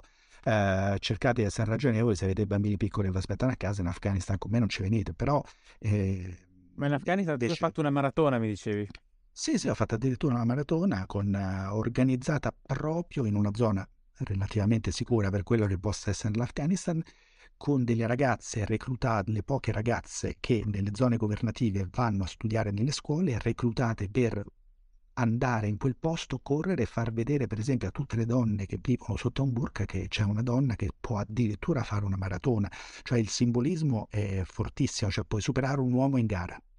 devi camminare un metro indietro, te figurati. Ti puoi togliere il burka perché comunque stai facendo attività, fai attività fisica, che lì è una cosa poco concepita, sei autonomo, esci da sola, senza il guardiano. Guardate, credo che nel 68, posso sbagliare, ma insomma 50 anni fa, per dare una cifra tonda, eh, era vietato fare, fare la maratona alle donne da noi alle Olimpiadi perché il soggetto troppo fragile per reggere 42 km nessuno le voleva mettere, richiudere sotto un burka, eccetera. Però nel piccolissimo, come al solito, non dimentichiamoci da dove veniamo. Quindi lì riuscire a organizzare una cosa del genere è, è meraviglioso. Cioè, e tra l'altro, è fatta dove? Sotto ai Buddha di Banyan distrutti dai talebani, cioè è proprio andare a stuzzicare il talebano e a dirgli guarda che, guarda che ti, tu mi hai fatto saltare in aria, quelli erano patrimonio dell'UNESCO, avevano resistito alle invasioni mongole, erano stati lì 1800 anni incontro, tra l'altro. La cultura greca avevano quelle eh, vesti eh, di pietra scolpite che per la prima volta davano eh, forma e spazio al corpo e roba del genere. Io ti faccio correre le donne senza burka là sotto dopo che per tutto l'anno si sono allenate. Io con queste ragazze ho raccolto dei soldi per, perché poi bisogna pagare il biglietto aereo di queste ragazze da zone dell'Afghanistan per farle arrivare là, naturalmente è la prima volta che volano. Eh, L'hai organizzato proprio tu questo? No, no, no, no, non sono uno degli or- no, sono uno dei pochissimi occidentali che ha partecipato, ma c'è un'organizzazione vera e propria che è inglese e che eh, l'ha fatto insieme ad una NGO, naturalmente, che si chiama Free, eh, Free to Run, che utilizza lo sport come mh, strumento coloniale, se vogliamo tornare per chi ha avuto la pazienza di seguirci, per cercare di dare uh, sicurezza a queste ragazze, cioè queste nascono e crescono in un ambiente in cui tu sei una donna, non capisci niente, tu non è inutile che studi, non, non andrai mai da nessuna parte, tu devi solo stare ad ascoltare tuo fratello, tuo marito, tuo padre, eh, tu sei una scema perché sei una donna, non conti niente. Eh, imparano dieci versetti del Corano in sostanza a scuola sempre che ci vadano. Pensiamo a Malala con i talebani, anche se lei era dal lato pakistano, quindi addirittura forse un po' meno peggio di quello che è successo in Afghanistan, eppure le hanno sparato in testa solo perché voleva andare a studiare. E, e tu le eh, permetti loro di andare a sfidare gli uomini sul terreno più maschile possibile, cioè quello della tenuta fisica, della capacità fisica, in un abbigliamento sportivo. Guarda, vi faccio vedere solo questa immagine che dovrebbe essere proprio abbiamo messo la donna nella nicchia lì dove c'era il... Scusa, fai vedere tutto il libro, perché questo è uno dei tuoi libri, no? Sì, questo proprio racconta la, l'Afghanistan da un punto di vista culturale e poi la mia esperienza. Io in questi libri cerco di legare la mia avventura personale... Tenendo... anche gli altri?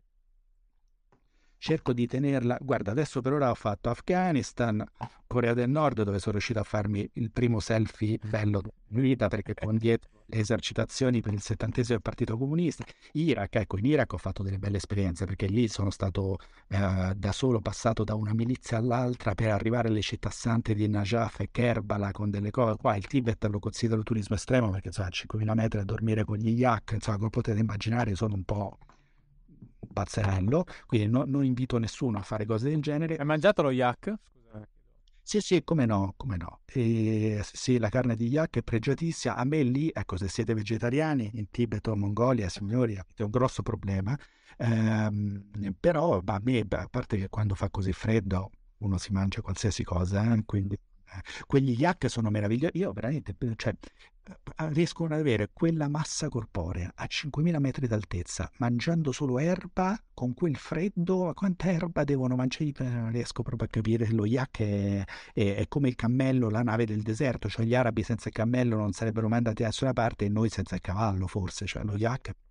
Sì, io l'ho mangiato in un contesto per nulla estremo, lo fanno su una pista da sci in Alto Adige fanno le fiorentine di yak molto buone. E, e invece, scusami, l'orso l'hai mangiato perché l'orso pare non sia buono, no? L'orso l'ho mangiato in Finlandia, se non sbaglio, e guarda, io non sono un buon gusto, mi piace sperimentare, ma non sono un, gra- un grosso problema, non mi piace il coriandolo, che invece in tanti posti ovunque. E... Cambia compagno odia il coriandolo. Vabbè. Eh, sì. Carne mangio più o meno tutto, guarda, ho mangiato un po' di tutto, non, mi sono rifiutato di mangiare le tarantole, una volta quello proprio mi ha fatto schifo, ma qualche insetto l'ho mangiato. Ma, ma l'orso com'è, scusami, che è la mia curiosità personale? È cara, in inglese direbbe ga- gaming, cioè eh, selvaggia, ma io l'ho mangiato senza troppi... Tra l'altro costa un sacco di soldi. Eh. Ah, ok. Io ero in Canada, avevano invitato un centro per artisti in Alberta e ho cercato di mangiare l'orso e ho perso... Per fortuna l'ho fatto verso la fine, ma questo mi è mm. costato tutto il rispetto culturale delle persone del centro, che certo. evidentemente non si aspettavano, lo scrittore voleva mangiare l'orso, e lì poi stanno a dei livelli di politica di correct che ciao, cioè c'è. Cioè, il manuale di cose da non fare dentro il centro era, era una cosa così. Sì, sì, sì. E quindi figurati, gli ho chiesto di mangiare l'orso. Guarda, la prossima volta vieni con me in Siberia, dove durante il campeggio ho dovuto fare le esercitazioni anti-orso. C'era la guardia notturna la notte, perché poi lì arrivano davvero alla ricerca dei gulag nelle zone. Sono stato alle isole Svalbard, dove bisogna girare armati, perché altrimenti l'orso bianco ti... Insomma... Quello è il più cattivo di tutti, il bianco, no? Guarda, non lo so, è aggressivo. Cioè, nonostante l'aspetto molto simpatico e bello, dovrebbe Penso essere quello più pericoloso in assoluto fra gli orsi, più del grizzly. Guarda, non te lo so dire, penso che se è affamato è affamato e, e si fa troppi problemi, quindi insomma bisogna eh, essere preparati. In realtà le esercitazioni anti-orso erano più che altro dei razzi che facevano molto rumore e luci nella speranza ovviamente che insomma scappi via lui. E, ecco, campeggiare in Siberia là in mezzo, ah, avevo paura dell'orso ovviamente, ma poi in realtà sono stato divorato vivo dalle zanzare. Eh, sciami di zanzare, che, che io non, non pensavo... Siberia. Freddo, eh, cioè relativo, era d'estate, ma a relativo freddo, sciami di zanzare veri, cioè proprio non riesci. Io avevo una tuta tutto chiuso dentro la tenda, eh, la, la, mattina non riuscivo a mettermi le scarpe dalle troppe punture, cioè proprio non, non riuscivo a mettermi, a, a mettermi, le scarpe, però era assolutamente necessario. Le zanzare purtroppo da quel punto di vista sono, sono un disastro e sono presenti addirittura anche in Siberia d'estate. Eh, scusa, ma domanda, ma la Kamchatka esiste? Se esiste ci sei stato? Guarda, sono stato vicinissimo, non proprio lì, ma eh, la Kamchatka esiste, la puoi conquistare non solo a Risio, ci puoi andare, è vulcanica, bellissima, tra i fenomeni naturali più belli che tu possa vedere. Io sono stato in un posto peggiore, cioè al nord della Kamchatka, a meno 58 gradi, anche quello col bagno fuori, anche quello te lo consiglio, perché poi eh, la, tutti diciamo la Siberia, ma quello veramente terribile è la Yakuzia, molto peggio della Siberia, anche, a meno che Siberia non si intenda tutta la parte asiatica della Russia, allora in quel caso è da solo la, la nazione più grande del mondo. E, ehm, la cancetta è completamente vulcanica, sicuramente lì un bell'orso lo trovi abbastanza facilmente. Eh, vabbè, ma guarda, era giusto una curiosità, non è che io abbia l'ossessione per l'orso. Ma... È molto... Io avevo mangiato l'alce, ho detto a questo punto mangiavo pure l'orso. Vabbè, comunque, dicevi? È costosa perché bisogna muoversi in cioè tu arrivi a Petropal, come si chiama la capitale, e non ci sono strade che escono, non c'è niente, cioè anche questo è un mondo interessante, cioè come a Port Moresby, a Papua Nuova Guinea, tu arrivi a Terry, c'è questa capitale corposa per i loro standard, ma, ma non c'è niente, non ci sono strade che escono, non c'è, c'è in Ecuador pure mi è successa una cosa del genere. Insomma, ci sono, ecco, questi sono tutti shock culturali che ti fanno capire il privilegio di vivere in situazioni del genere e trovarsi in quelle zone russe a meno 58 gradi dove se resti chiuso fuori dalla porta di casa muori in mezz'ora, non perché arriva l'orso, muori perché fa, io muoio in mezz'ora, un locale ci mette magari quattro ore. E, è, è, allucinante, cioè il privilegio di... Eh, Ma lì come, come funziona? Cioè quella temperatura, come, come fai? Cioè nel senso... Scoperto... Quanto sei coperto innanzitutto? Totalmente, cioè completamente, io avevo tutti gli strati termici possibili e immaginabili per isolarmi il più possibile, però anche in quella situazione io che non sono abituato, cioè ogni volta in cui facevo la foto mi toglievo i due guanti e quindi tenevo la mano sul click del cellulare per 10 secondi netti in tutto, a me la mano faceva male per un quarto d'ora. La mia guida è stata senza guanti per due minuti e si rimetteva i guanti. Quando andavo in bagno, perché poi il terrore era la notte eh, dover andare in bagno, no? Perché tu sei in sei lì con il tuo pigiama, adesso rimettersi 40 strati addosso e ci metti un'ora. Va bene, comunque diciamo in generale, quando vai in bagno hai talmente tanta roba addosso che per riuscire ad aprirla e togliertela ti devi togliere i guanti. Dopodiché ti precipiti ad aprire il più possibile per eh, insomma, fare quello che devi fare e tutte quelle cerniere di metallo con questa mano che non controlli più bene perché è mezza eh, addormentata, paralizzata, tutti i graffi sulla mano, poi la corsa, poi la gente dice ma riesci a far pipì? Sì, quello non c'è problema perché è eh, talmente calda che fai quello che devi fare e anche le parti del corpo, dalle più intime anche alle altre, non è un problema perché le esponi solo il momento minimamente necessario. Il problema è la mano, perché deve aprire e chiudere tutto e lì hai talmente tanta roba che io ritornavo là dentro tutto graffiato con questa mano paralizzata. Una cosa a perderne una poi. Ah, so. Ma hanno le doppie porte nelle case? Sì, ci, ci, sono parecchie porte d'ingresso, cioè ci sono zone antistanti dove ancora fa abbastanza freddo finché proprio arrivi nel cuore della casa, vicino alla cucina, che cerca di essere il più riscaldato possibile, dove dentro puoi stare vestito normale. Riescono ad avere anche 25 gradi dentro. Quindi nel momento in cui apri la porta c'è sempre un'escursione termica anche di 70 gradi in un attimo e la botta ce l'hai, cioè il cerchio alla testa immediato, il, la respirazione pesante, insomma è una cosa che per chi ci vivono, eh? quindi come al solito senza esagerare, perché io poi dico turismo estremo, ah, fai tanto quello, turismo estremo è sempre casa di qualcuno alla fine, quindi volendo proprio così estremo o vai sulla punta dell'Everest. Ma ti sei chiesto perché stanno lì non se ne vanno? Perché capisco nei tempi in cui non era pensabile andare da un'altra parte, ma. E, e, dunque alcuni sono seminomadi con le renne, quindi comunque si muovono e devono star lì, cioè eh, hai comunque tanta terra solo per te, quindi anche se le risorse sono un po' come nel deserto, le risorse sono poche, però se le mangia tutto il tuo cammello, il tuo iaco, quello che è.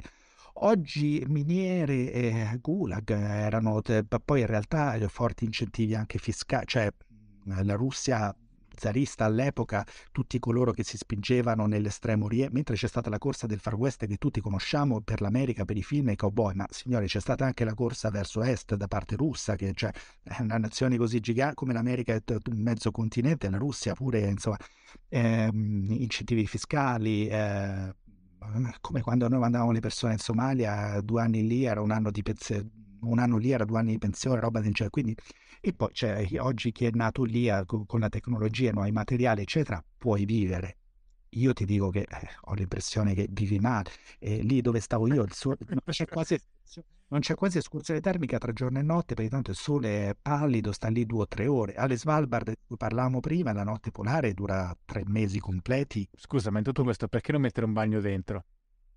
E no, perché l'acqua ghiaccia immediatamente, non possono funzionare le tubature, è tutto messo all'esterno, perché non riesci a... è proprio una buca, è solo una buca in cui sommi le cose, cioè l'acqua non scorre e congela immediatamente. Io ho fatto come tutti, cioè prendi il tuo bel thermos con l'acqua bollente, lo lanci in aria e scende giù nevischio, ma istantaneo, cioè passa da eh, una temperatura vicina ai 100 gradi di ebollizione a meno 50, eh, 150 gradi di escursione termica ti scende la neve in testa.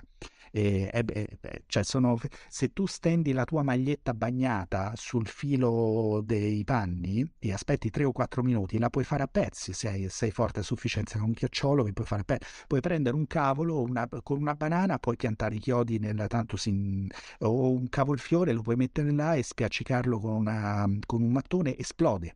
E cioè, eh, la verdura, esplode, la tua insalata esplode. E quindi è un mondo che, non, che, che, fa un pochino veramente come essere nello spazio. Cioè non, a parte che sono stato anche in Antartide, ma non è così estremo. Cioè l'Antartide fatta come l'ho fatta io, cioè senza certo arrivare al Polo Sud o cose del genere, è molto meno estrema d'estate.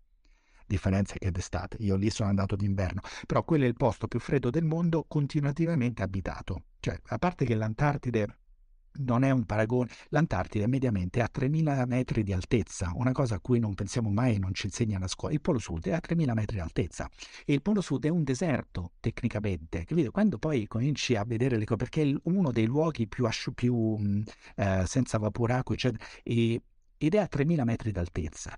Eh, tutto l'Antartide su montagne, sono, quindi è un mondo veramente a sé e poi non è, non è abituato, cioè adesso ci sono degli scienziati che vivono anche al polo, no, al polo sud eh, continuativamente, insomma, con questi eh, eh, nuovi materiali, zone create in maniera artificiale particolare. Lì vivevano ancora nelle casette di legno a meno 60 gradi, cioè un mondo turismo estremo.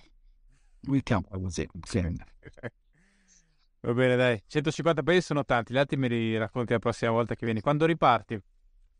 Eh, guarda, se in realtà dipende più dai paesi, cioè io, allora, alcuni paesi sono aperti, però come detto non posso andare in un paese e poi tornare indietro, spendo, io faccio un po', eh, cioè vorrei essere libero di muovermi da una parte a quindi aspetto qualche mese. Eh, ti torno a trovare appena ho finito gli altri 43, così facciamo il... va bene, io spero 14, 16, appena mi danno il via libera, che però non dipende da me, poi dopo 12, 14, 16 mesi ce la dovrei fare. Ti, farà, ti farai vaccinare prima, immagino. Per... Sì, sì, volentieri, figurati, senza nessun problema e soprattutto se poi... No, no, ma al di là di questioni di obiezione, che per carità possono, ognuno pensa come vuole, ma proprio nel senso che altrimenti diventa un po' difficile viaggiare perché Probabile, io tanti paesi ti chiedono per esempio il certificato per la febbre gialla o quelle cose, cioè, cioè io ho il mio passaportino medico per convenienza che mostri o roba del genere, quindi... No, ma anche perché se poi... Cioè... E poi, tra l'altro, ma il Covid dell'Africa, cioè lì qual è il punto? Perché, non... perché la popolazione è talmente giovane mediamente che non si vede? Guarda, io ovviamente non sono un virologo, non ne so niente, non io ti dico che per quella che può essere la mia esperienza personale, prima che due settantenni che non si conoscono si incontrano in Africa e scambiano dieci minuti in un luogo al chiuso delle frasi, ti devi proprio impegnare. Eh? e, e, il contrario dell'Italia. Perché... Sì, è una percentuale minima della popolazione africana ha più di 65 anni, quindi ti dicono in Africa il sistema sanitario fa schifo. Io che venivo per esempio dal Sud Sudan, che dicevamo prima, il Sud Sudan aveva, in, nel momento in cui c'ero io e cominciavano a esserci i primi casi di Covid in, in Cina, aveva quattro respiratori e cinque vicepresidenti. Quindi la battuta che circolava era abbiamo più vicepresidenti mh, eh, che, che ventila- ventilatori, credo sia il termine esatto, non respiratori, vabbè insomma di terapia intensiva. Cioè, eh, eh, assistenza medica pari a zero. Io ho delle belle assicurazioni, addirittura mi evacuano, mi portano in giro, quindi però in quei posti t'attacchi, detto molto francamente, cioè non ci sono proprio, anche se sei il privilegiato, non, non, non ci sono proprio. Però sono tutti ragazzini giri per strada e sono solo bambini, sono solo ragazzini che da quel che stiamo capendo oggi del Covid lo contraggono raramente, non sono particolarmente sintomatici e lo trasmettono meno. Proprio il discorso da barra, eh, io non ho nessuna cognizione. Prima di incontrare un settantenne, che peraltro 70 anni è ancora fascia relativamente bassa per il Covid, almeno stando ai numeri europei. Prima che due ottantenni si incontrano in Africa, non so, devono proprio essere i due del villaggio che si vanno a conoscere perché sono i due record man di longevità Però questa è proprio la spiegazione a quattro soldi. Non... No, però eh, insomma, ho visto un po' i dati sulla, sull'età media, c'è un paese dove è veramente, veramente bassa in Africa. Sì. Ma io credo che... vista intuitivo almeno sembra la spiegazione. Sì. Credo che in Uganda l'età media sia 17 anni. Eh sì, sì, cose del genere. E hanno 40 milioni di persone, cioè non è, sai, il paesino con mille abitanti. Cioè... Sì, sì, anch'io adesso non mi ricordo quale fosse il paese, ma era 17 anni di età media. Sì, cioè non siamo a un altro modo. In Italia credo che l'età media sia 40 anni, se non è 40. no, un po' di più, un po' di più. Ah, un po' di più di 41, 44. Eh, figurati, perfetto. Quindi insomma, cioè, tutti i padri qua, e ma- padri e madri qua e tutti i figli. E vabbè, niente, mondi diversi. Il mio eh, invito per tutti è cercate di fatevi un bel piano nella vita. Io questi dieci paesi, come ho fatto io il primo anno, eh, ne- nell'arco di una vita, Aspetta, se adesso controllo l'età media, eh, di, perché dopo ho sbagliato, eh, dico no, hai sbagliato. Dimmi, dimmi, eh, tu finisci. Io fatevi una bella lista, una wish list, una bucket list, eh, come dicono gli inglesi, eh, di 10 paesi molto diversi che nella vostra vita, se economicamente ve lo potete permettere, se le cose a casa vanno bene, potete assentarvi una decina di giorni ogni anno io davvero ve lo consiglio, è uno degli investimenti migliori che si possa fare, molto meglio appunto dell'iPhone, della sella, della porta con le maniglie argentate o del tetto più bello. Eh, eh l'iPhone a proposito, alleato con Google, suggerisce che l'età media in Italia eh, dovrebbe essere 44 anni,9.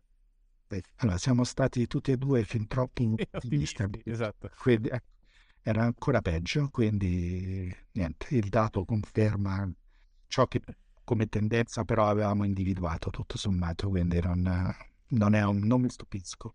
Sì, ti terrei qua ancora molto, però la puntata è già lunga. Ti, ti posso rassicurare sul fatto che il podcast è nuovo, sta crescendo, eh, però oh, vedo dai dati che chi lo segue il, eh, se le guarda tutte le puntate, nella, maggiora, nella grande maggioranza dei casi, quindi è un pubblico molto affezionato e soprattutto interessato ai discorsi lunghi e approfonditi, eh, che poi è il motivo per cui è nato il podcast, quindi da questo punto di vista non ti preoccupare.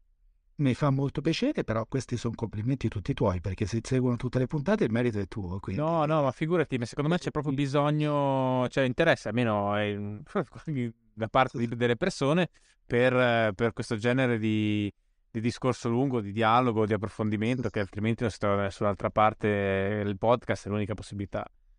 Ma infatti ti faccio complimenti anch'io, mi è piaciuto molto, eh, anche perché anche io la televisione fortunatamente l'ho abolita, non ho neanche una casa peraltro, quindi figurati se ho un televisore. Però da quel poco che ricordo si cominciava sempre con prima domanda, guardi, eh, velocemente che abbiamo poco tempo, mancano dieci minuti. Eh, che mi avete chiamato a fare? Appena arrivato, nel senso, me, invitatene meno perché ne invitate cinque. O, non lo so, fossero tutti amici o cose del genere, beh, invitatene uno solo, due, uno va bene, magari non c'è contraddittorio, mm, capisco, però dategli, fatelo parlare un po' di più, se no... Ma è lo stesso discorso sui giornali, sulle riviste, scusami, perché tutti quegli articoli? C'è chi è che oggi eh, le informazioni base le prendi da internet, eh, sull'online, se prendi un cartaceo vuoi degli approfondimenti, soprattutto sulle riviste. Sulle riviste che hanno ancora gli articoli di 10 righe, ma chi lo legge? Sì, sì, sono d'accordo, certo, se non fai approfondimento, tanto se stai appresso alla notizia è inutile, non fai in tempo, cioè arrivi sempre due settimane dopo, fai, esatto. Eh, fai un po' di approfondimento. Ma scusa un'ultima cosa che ti devo chiedere, che mi ero dimenticato, me l'ho segnata, è molto importante, ma tu eh, quante valigie ti porti? Perché io ho un altro problema che ho con i viaggi è che andando avanti nel tempo, più invecchio, più divento un, un nobile francese del Settecento e vado in giro con una, ancora un po' con la carrozza. Immagino che ah. non possa farlo. Allora, dopo tutti i complimenti che ti ho fatto, ti do la prima bacchettata, se mi permetti. sì, no, non va bene. No, allora, naturalmente, come al solito, se uno va in vacanza a Parigi, in albergo a 5 stelle, si vuole portare tre vestiti per scelta, ci mancherebbe che... Cioè, perché devo giudicare? Cosa me ne importa? E anzi, probabilmente guarderebbero male me dicendo, ma guarda questo straccione che, cioè, che ha sempre... Io ho postato tantissime foto in questi sei anni e mi ricordo che una volta uno mi ha scritto, ma hai sempre la stessa maglietta grigia. Ora la risposta classica delle persone è: ma no, ma che dici? Ma ne ho tre tutte uguali. E invece è proprio vero. sì, è la stessa maglietta grigia, ma eh, che devo fare? Nel senso, io solo bagaglio a mano. Io sono andato in Antartide e in Groenlandia con il bagaglio a mano perché eh, ti permette, allora, intanto risparmi tanti soldi, ti permette quella flessibilità che con la valigia non hai. Cioè, io tante volte, eh, ripeto, eh, Scusa, sei andato, hai super, cioè in aereo ti sei portato dei giacconi impossibili, perché se no come sì. fai?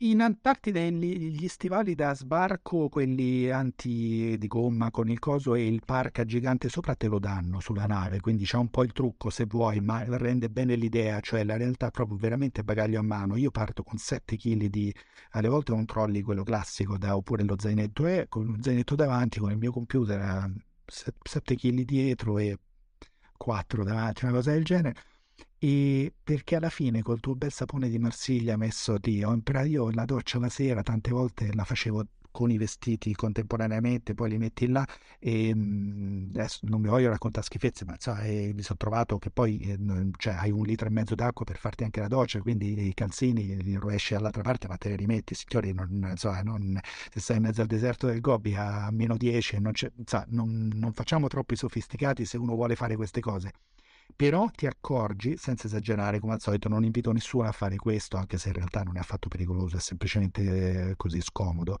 Vi invito a sperimentare un pochino, cioè eh, non, non, c'è bisogno di tutta questa roba, può sembrare anche questa la solita cosa del minimalista, della fretta, è proprio vero, cioè non, non c'è...